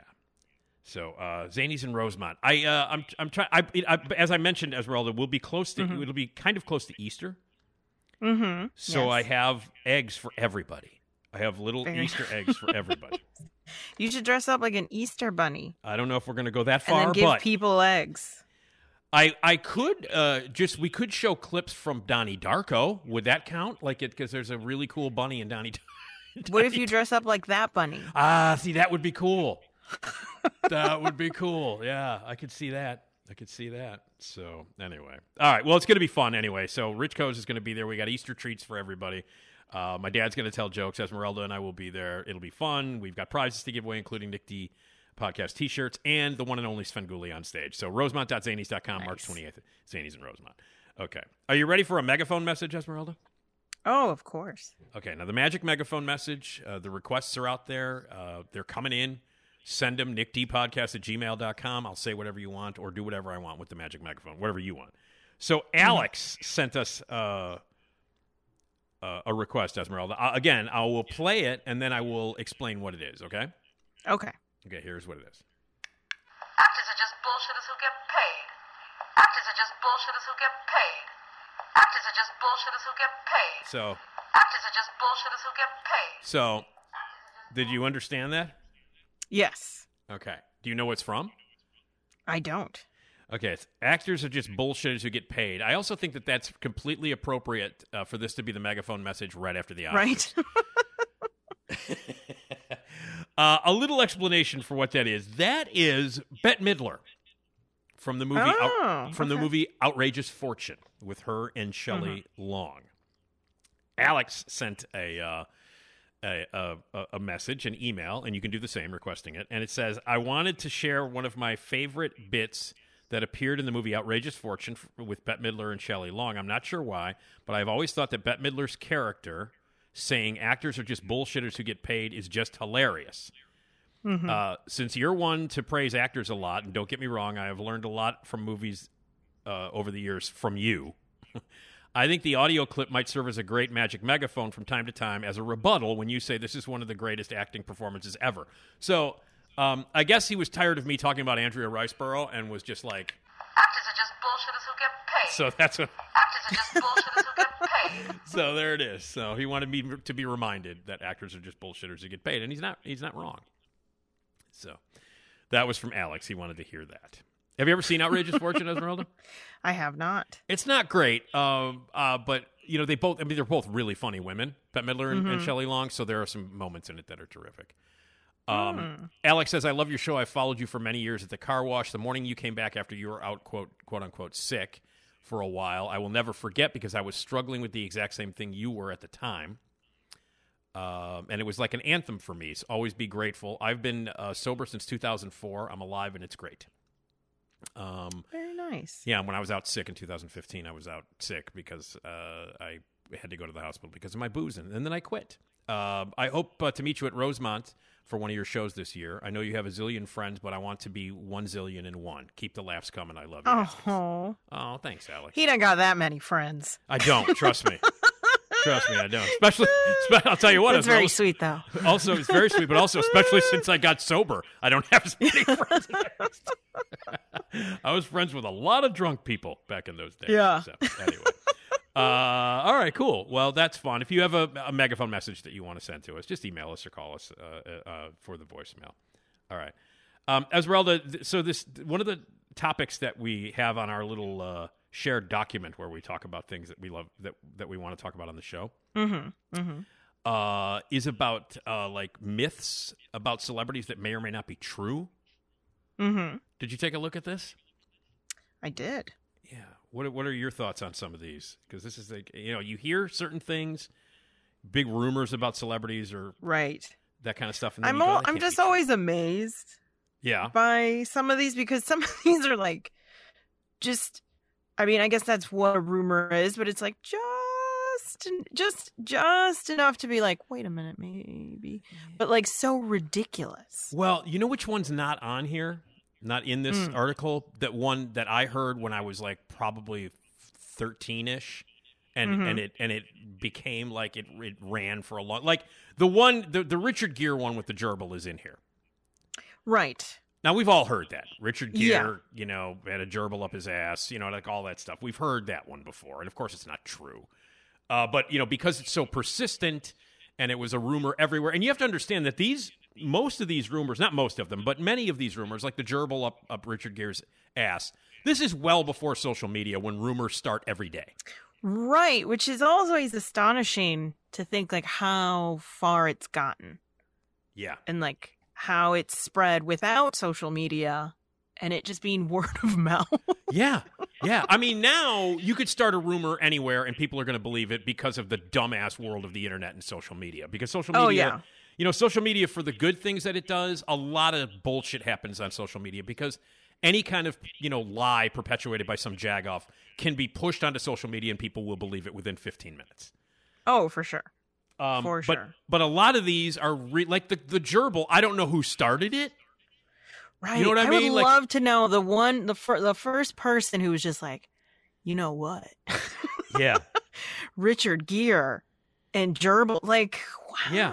Well, here's the, here's what it says in this article. It says Richard Rumor, Richard Gere dabbles in gerbiling using also known as using gerbils as butt plugs.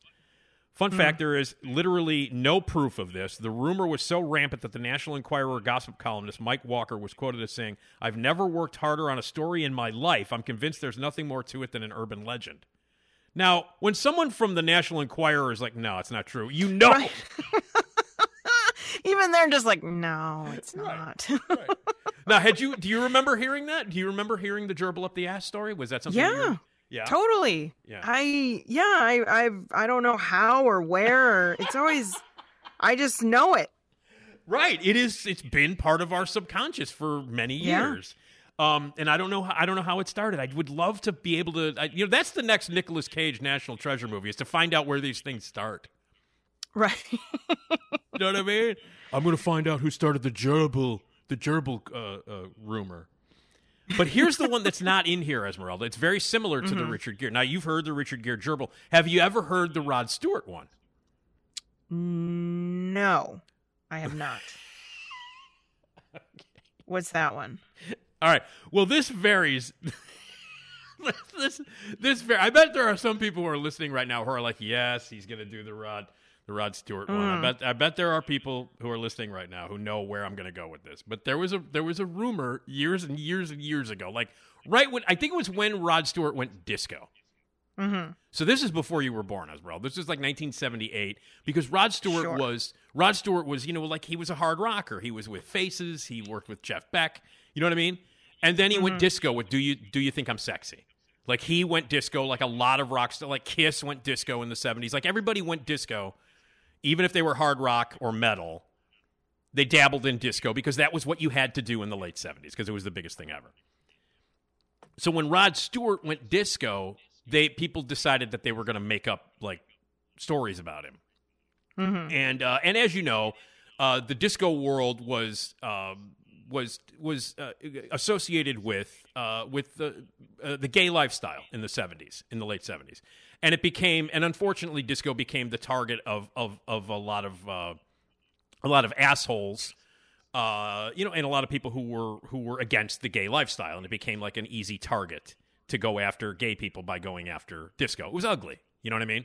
It was an it was Mhm. it was an ugly period of, of prejudice, and uh, and so immediately the the hard rock dorks, the hard rock people who were high and hated disco, I think decided that they were going to make up a rumor about Rod Stewart because he was a rock guy who went disco. Right. So here is what the rumor was. Are you ready for this? This is the Rod Stewart rumor. Mm-hmm. The rumor is that Rod Stewart, after a concert, he collapsed on stage. Okay. This Okay. is this this this is this is what supposedly happened. Rod Stewart collapsed on stage, had to be rushed to a hospital Mm-hmm. Where they uh, had to use a stomach pump to pump Okay. out a half a gallon of semen from his stomach. Wow. Now, now the amount of semen varies. Okay, in the story, that's the Uh-huh, thing. of that's course, the thing. yeah. It's like, yeah, man. My, my buddies would go, yeah. Listen, he had five gallons of cum in his stomach, and they had to pump. it." I'm like, what are you? T- what are you talking about? So they, that was the rumor. Now, if you if you're googling it, Mhm. it is a popular. It's a it was a rumor that was that was for years following around Rod Stewart. I think it almost reached gerbil heights. Uh, and it was Rod Stewart collapsed on stage and had to have his stomach pumped because there were like a gallon, there was a gallon of semen in his stomach, and they had to pump out the Right. semen. So that was the, that was the rumor that went around, and there were, and I remember like in eighth grade or something like that, people were like, "Yeah, Rod Stewart, did you hear about that? They had to pump cum out of his stomach." I'm like, "What are you, t- what are you talking about?" And that was the a- most Yeah. straight man rumor. Oh I my God! Are you heard. kidding? Of course it was. it was straight rock. It was straight rock Like guys. it makes no sense. no, of course it doesn't. Of course it doesn't. But it was one of those deals. It was like, oh yeah, well, if, you know, he went disco, so that must mean that he that he drinks semen. You know what I mean? You know what I mean? That's like where the that's where the where the where the uh, burned out. You know, let's go to disco demolition guys. That's where their mind. That's where their mind went.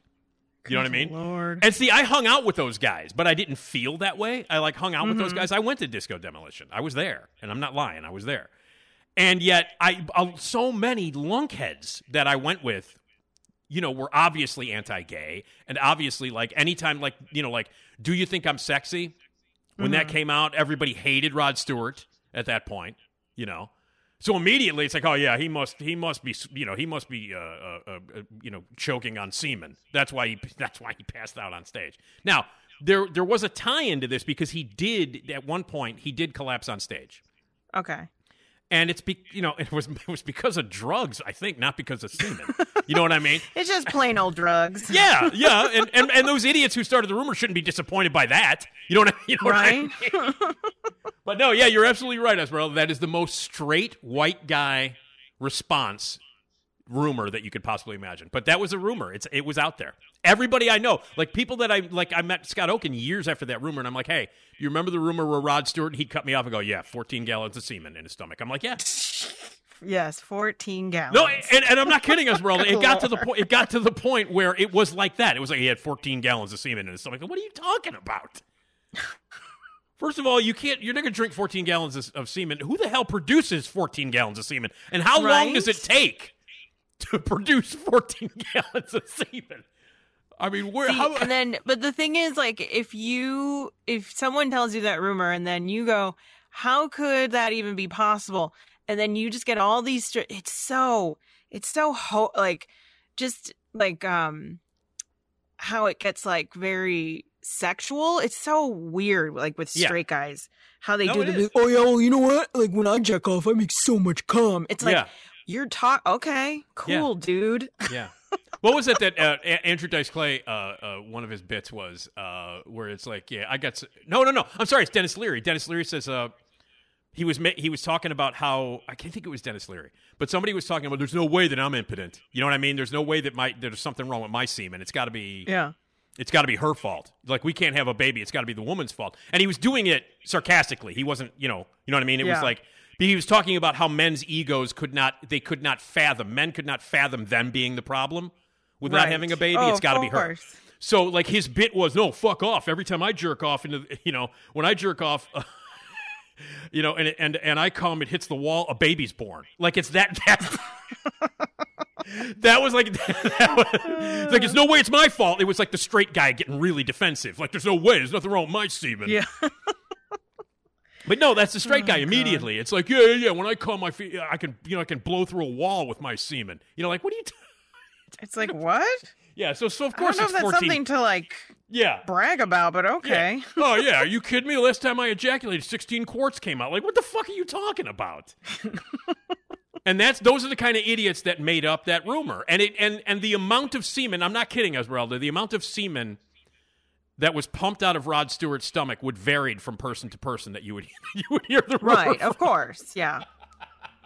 Uh, and it was always like it was like yeah, because I think he did at some point he did collapse on stage, like a Of- lot well, of yeah, there's always like one little kernel of truth. yeah yeah And like- then like- yeah, and then it gets like a lot of rock stars, a lot of '70s rock stars collapsed on stage. You know why? Because they were on drugs. Right. They were drunk. They, were, on drugs. water. Yeah. Nobody, you know, when when Keith Moon passed out during a concert playing drums for the Who, nobody said, "Yeah, he had 15 gallons of semen." He, nobody said that. You know why? Because Keith Moon never Keith Moon never played a disco song. You know what I mean? That's why. That's where the prejudice comes from because he never made a, he never made music that appealed to gay guys. You know? so suddenly it's like, you know, he passed out and they're like, "Yeah, horse tranquilizers, cool. It wasn't semen." You know what I mean? but you know that story, right? Where Keith Moon passed out on stage because he did horse tranquilizers before a show? Uh, I don't, but Oh. that sounds about right. No, it's, yeah. Yeah, no, no, no, about no. What would happen? Yeah, no, but here's what happened. This was like two songs into a Who show, and I can't remember where it was. And it's true. And you can hear footage of this. I think actually you can see, you might be able to see video of it. It's a true story, Esmeralda. If you want to look this one up, this is true. This is a rumor that's absolutely true.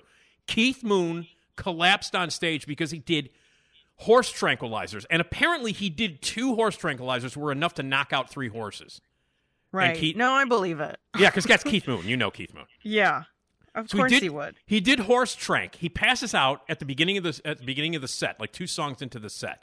Passes out, collapses, and he can't go on. They have to drag him off stage, take him to the hospital. He's going to die. He did horse tranks. Mm-hmm. So meanwhile, Pete Townshend and Entwistle and um, and Roger Daltrey are out there going, "Well, what the fuck?" So Pete Townshend goes, "Does any play? Can anybody play drums?" And they brought a dude, an 18 year old dude, up from the audience, Esmeralda, Oh. and he finished the gig. He played Wow. the gig. It's a, it's a classic story. Classic story. Keith Moon. That's a true story, not a rumor. We're but we're, we were misbusting rumors here, but that's an a- that's a that's a true story. Uh, uh, Keith Moon passed out because of horse tranquilizers, had to be rushed to the hospital, and an 18 year old kid right from the audience who paid like eight bucks to get in to see that show was suddenly on stage playing with the Who. Nice. yeah. So anyway, yeah. So anyway, I think it was I think it was 26 gallons of semen that was in uh, Ross yes. Oh, of course. That's what it was. so anyway, but that's again, uh, you might want to look that one up, Esmeralda, because that that's Yeah. a rumor that was right up there with the gerbil one. So anyway, all right. Is there anything uh, uh, uh, else on this uh, list that popped out at you of these ridiculous rumors? So the one that like I I I mean I've always heard, but of course it's not true, but you you kind of again there's like little kernels of things is that Khloe Kardashian is not Rob Kardashian's daughter. Yeah, so you're the rumor to. is that her Okay. daughter or her dad is OJ Simpson. Oh, okay. Okay. I have to plead ignorance on this because I don't give a shit about the Kardashians in any way. Uh, and um, I don't know anything about them. I've never proudly, Mhm. I've never watched one fucking minute of any of those Kardashian shows, literally. I've never watched anything. But I know, I mean, I know the relationships. I know, and that's only because of the OJ thing. That's the only reason I know. Right. Um, but but so there there is a rumor. Uh, so has this been denied or confirmed? Has Khloe? Yeah, she is the one? hasn't. I mean, Khloe? she she's not gonna. Yeah, and it's because she's taller. She's kind of like her features are. They seem um darker than the other girls. Mhm. Um, which I mean, they're like Lebanese, I think, or Persian or something. So it like makes sense. Yeah, yeah, yeah, because yeah. Rob Kardashian was like he was a darker complexioned man. right. Um, but yeah, everyone. I mean, because again, people like to just throw stuff out. sure, sure. Um, she says it's not true. No one's they haven't done a paternity test or anything, but you know, I don't think. Okay. I think she's not.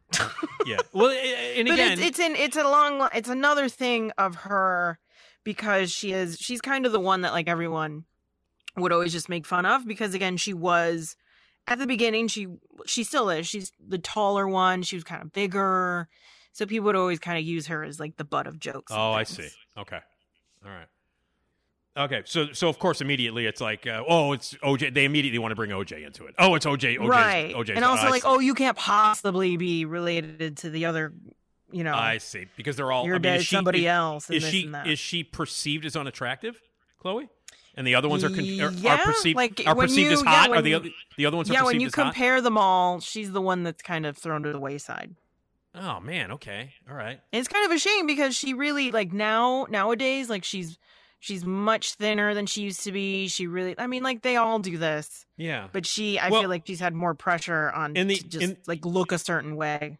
and again, I, I don't know anything about these people at all because I just don't care. But I'm looking at the picture. There's nothing unattractive about the picture I see about her. She's Right. Well, that's very- yeah. That's the that's the fucked up thing about she's very she's when she looks people very compare you and Yeah. everything in families. it's ridiculous. Okay. And again, you know, like these rumors, most of these rumors are just such, you know, like, and again, a lot of the rumors are to most of these that, that we're going to go through, like, you know, like, uh, you know, ch- you know, like, um, having to have 54 gallons of semen pumped from your stomach or having gerbils up your ass. Uh, a lot of these are to knock those people down, the oh yeah, celebrities down completely. because Yeah. of in, of in, insecurity. Like you got homophobic guys who are like, yeah, he he he obviously drinks cum. You know what I mean? So homophobic Right. guys are going to make that rumor up, and homophobic people made up the rumor about the gerbil up Richard Gere's ass. You know what I mean? Mm-hmm. And people who don't like, you know, who who don't think Khloe Kardashian is hot enough, they're like making up Right. rumors about her. It's yeah. So most of these rumors are, and that's how rumors start. By the way, is obviously like petty lies and jealousy. Right. There's never. There's very rarely have I ever heard a good rumor. No, yeah, it's true.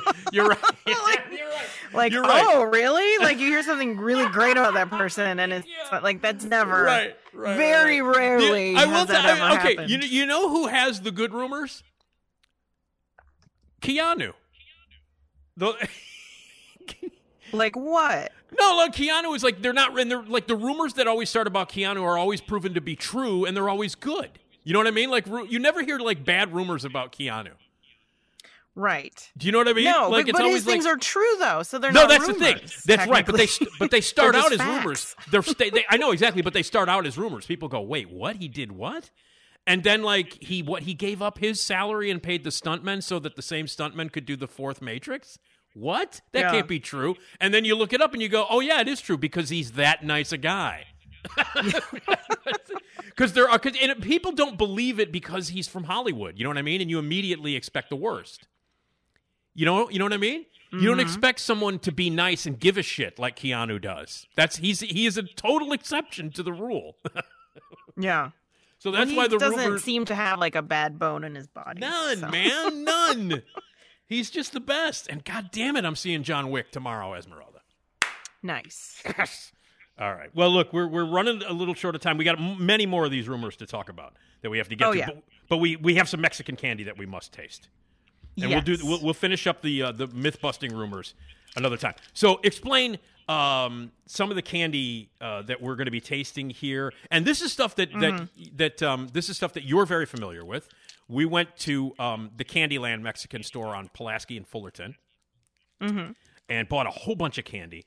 And uh, some of the stuff. What was some of your favorites uh, uh, uh, Mexican candy growing up? What? So my one of my favorites we didn't get because it's not really candy, but I ate it like candy, which was the it's a powder that's just lemon and salt. Right, right, right, right. You're telling Um, about this, yeah. yeah. And they had it at the store. uh, they had it at the store. They yeah. do, yeah, yeah. No, it still exists. Yeah, yeah. yeah. Uh, it's called um, Lucas Lucas Limon, which is just Lucas lime, right. and it is literally just a powder that's lemon and salt. I think you're supposed to put it on drinks or beers and things like that, and like right, and and food. and, and, the, but and, I would and, just uh, eat it straight. the rim of the glass, like you would put on the rim of glass and stuff like that. Yeah, yeah, yeah. I would, yeah, I would eat it straight, like just pour some in my hand and then eat it. And that was like a treat. I was like, did you did you "Mm, did your brother great." did you did your brother and your parents go? What the hell is wrong with you? Did the, No, well, because we kind of grew up with that, like eating lemon and salt stuff. Like a snack that I would do that we, well, we do it, my mom will do it anyway, is that um she'll make a salad of sorts, but it's just like vegetables. So it'll be tomatoes, cucumber, um, some onion, and then you just douse it in lemon juice or lime juice and then salt. And then the best part is the end when there's all the, the juice at the end.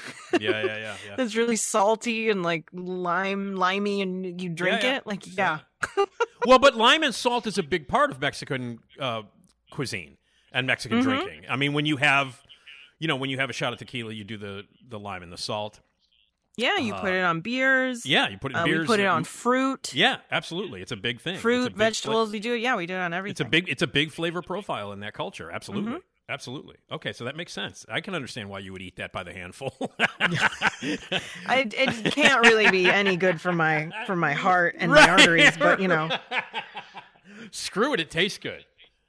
yeah. All right, so what are we eating here? What candy are we eating? Again, you're gonna have to, you know, you're gonna have to. So we have we have two. One is a tamarind, literally just a piece of tamarind Okay. that has um chamoy on it, which is just a sweet. Chamoy is just like a sweet thing. And it's Um, like a coating it's of that, but the a f- tamarind is at the core. Tamarind is at the core. Yeah. So Okay. it's going to be like sweet and sour. And for people, by the way, Um, who want, you know, why we'll, we'll put a picture of this on on the Instagram uh, of the of the candy of these two pieces of candy. Yeah, and I Oh. think it's I think it's mango. I'm not quite sure. Okay. Well, but this it's first mainly one, like tamarind with chamoy. Okay. All right. And it's called and it's what's is the and the brand name is Uh well, it's called um Pulpo, the the candy itself is called pulparindo. Pulparino. Pul, Pulparindo. Pul, pulparindo. I'm not even going to You try. got to roll your R there. Okay. I'm not good at that. All right. So here we go. I'm going to give it a try here.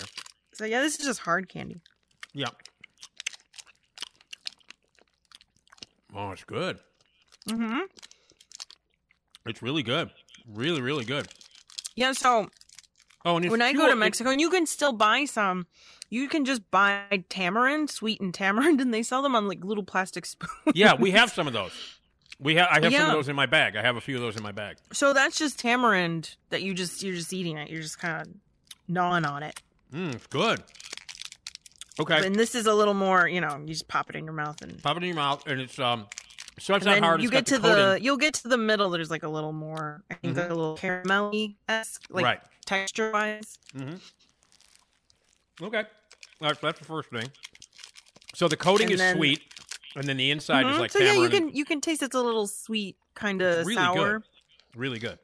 Okay, the next one is a is is a watermelon flavored. And what's the what's the what's how do you pronounce this? So this one's a little spicy. It, Okay. There's by the chili pepper on the thing. Oh God, see. here we go. Um, it's called revolcaditas.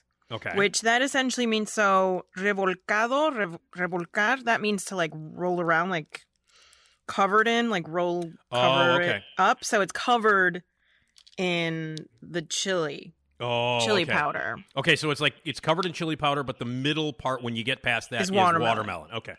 which is a huge. That's a popular thing to do, like um Tajín. So Tajín's like Yeah, sweet, yeah, yeah. sugar, salt, and then you put it on fruit, like watermelon. All right. Well, this is the hot stuff is covering the. I'm gonna I'm gonna put it in my mouth. There we go. Ooh, this is salty. Oh, this Very- one you can bite. Very salty. Can bite it. Mm. This one, Oh, yeah, yeah. you have to bite because then you get the mix. Oh man, that's good. So yeah, you got. I'm such liars. It's not spicy at It's all. not spicy at all. It's not. And for me to say that, Esmeralda, you know, that's something. But see, and that one was like soft. Yeah. So you'd bite it, and then yeah, you'd break it, and then you get the salty, you get the watermelon. Oh, that's So you good. get a nice little combo. Oh, that's good. When when did Mm-hmm. the when did the the the the the salty sweet thing? Man, I love it. I love. It. We've always had it. I know you guys. You guys have always had it, but us us, us white boys have d- just discovered that recently. Yeah, You know I don't I know where we've been. Yeah, we've been putting salt on. I mean, I ate salt with. Growing up, I would eat salt with oranges. mm-hmm. We would I put used to put- on oranges, on watermelon. I used to put on- I, yeah. when when when I, I when I, as a kid I put salt on watermelon all the time, yeah. all the time. Yeah, but the savory and sweet thing, it's a big, you know, it's a oh, it's a cuisine Mm-hmm. now. Speaking of cuisine, by the way, Top Chef is back, Esmeralda. Oh my god, oh my god, Oh, there you go. oh my god. Okay, that was tasty. Man, Mm-hmm. all right, I'm going to enjoy this. We got a sack full of Mexican candy. I can't wait to taste next. We got a sack full of indigestion. A sack full. It's gonna be a lot of because it's a lot of salty, sweet, like Yeah. and a little Yeah. spicy stuff. So yeah, um, I feel like Mexicans have a lot of indigestion Yeah. because we just like to pile Yeah, but salty, I'm- I'm- sweet, spicy things. that makes me happy, man. it makes me happy. Uh oh. Hi, I'm Carrie Russell. Hi, Carrie. And I love Okay, Nick's my show. dad has to tell a joke, Carrie. So why don't you? Here we go. Let him in. It's the best part of the week, baby. It's time to hear something funny. Here we go with your music intro. Ah! It's a jokey, jokey, jokey time. It's a jokey, jokey, jokey time. Nick's dad tells a joke. Yeah. What I say? It's a jokey, jokey, jokey time. It's a jokey, jokey, jokey time. Nick's dad tells a joke. Ah, yes! Here we go. All right. My dad tells jokes, and here he is. Hi, Dad. Go ahead with it. I saw a ad for a burial plot. I thought that's the last thing I need. Oh, jeez. That was jokey, jokey, jokey time. It was All a right. jokey, jokey, jokey time. Nick's dad told a joke. He'll do it again. That one that one took a second. It was a thinker. Like a two second like wait. Uh, oh. It was a thinker. Right. Uh, okay, my dad will tell a joke again on Tuesday on the podcast and live with Rich Koz on stage March 28th, rosemont.zanies.com. Get your tickets now. All right, Esmeralda, thank you. Erik Childress and Steve Prokopy are going to join me for movie reviews, and Erik will be getting back from the South by Southwest uh, Festival in Austin. oh. Um, and he'll be giving nice. us some uh, some previews of movies that he saw while he was there, uh, plus all that and more. Uh, and again, get your tickets for uh, Zanies in Rosemont on Tuesday, March 28th at rosemont.zanies.com. Be a part of our podcast, sales at radiomisfits.com. If you want to buy some sponsorship, you want to uh, leave a voicemail, 773 417 6948. Email us, nickdpodcast at gmail.com. Thanks to Jason Skaggs. Thanks to Ed and everybody at Radio Misfits. And thanks to you for listening, and we'll see you next time on the Nick D Podcast.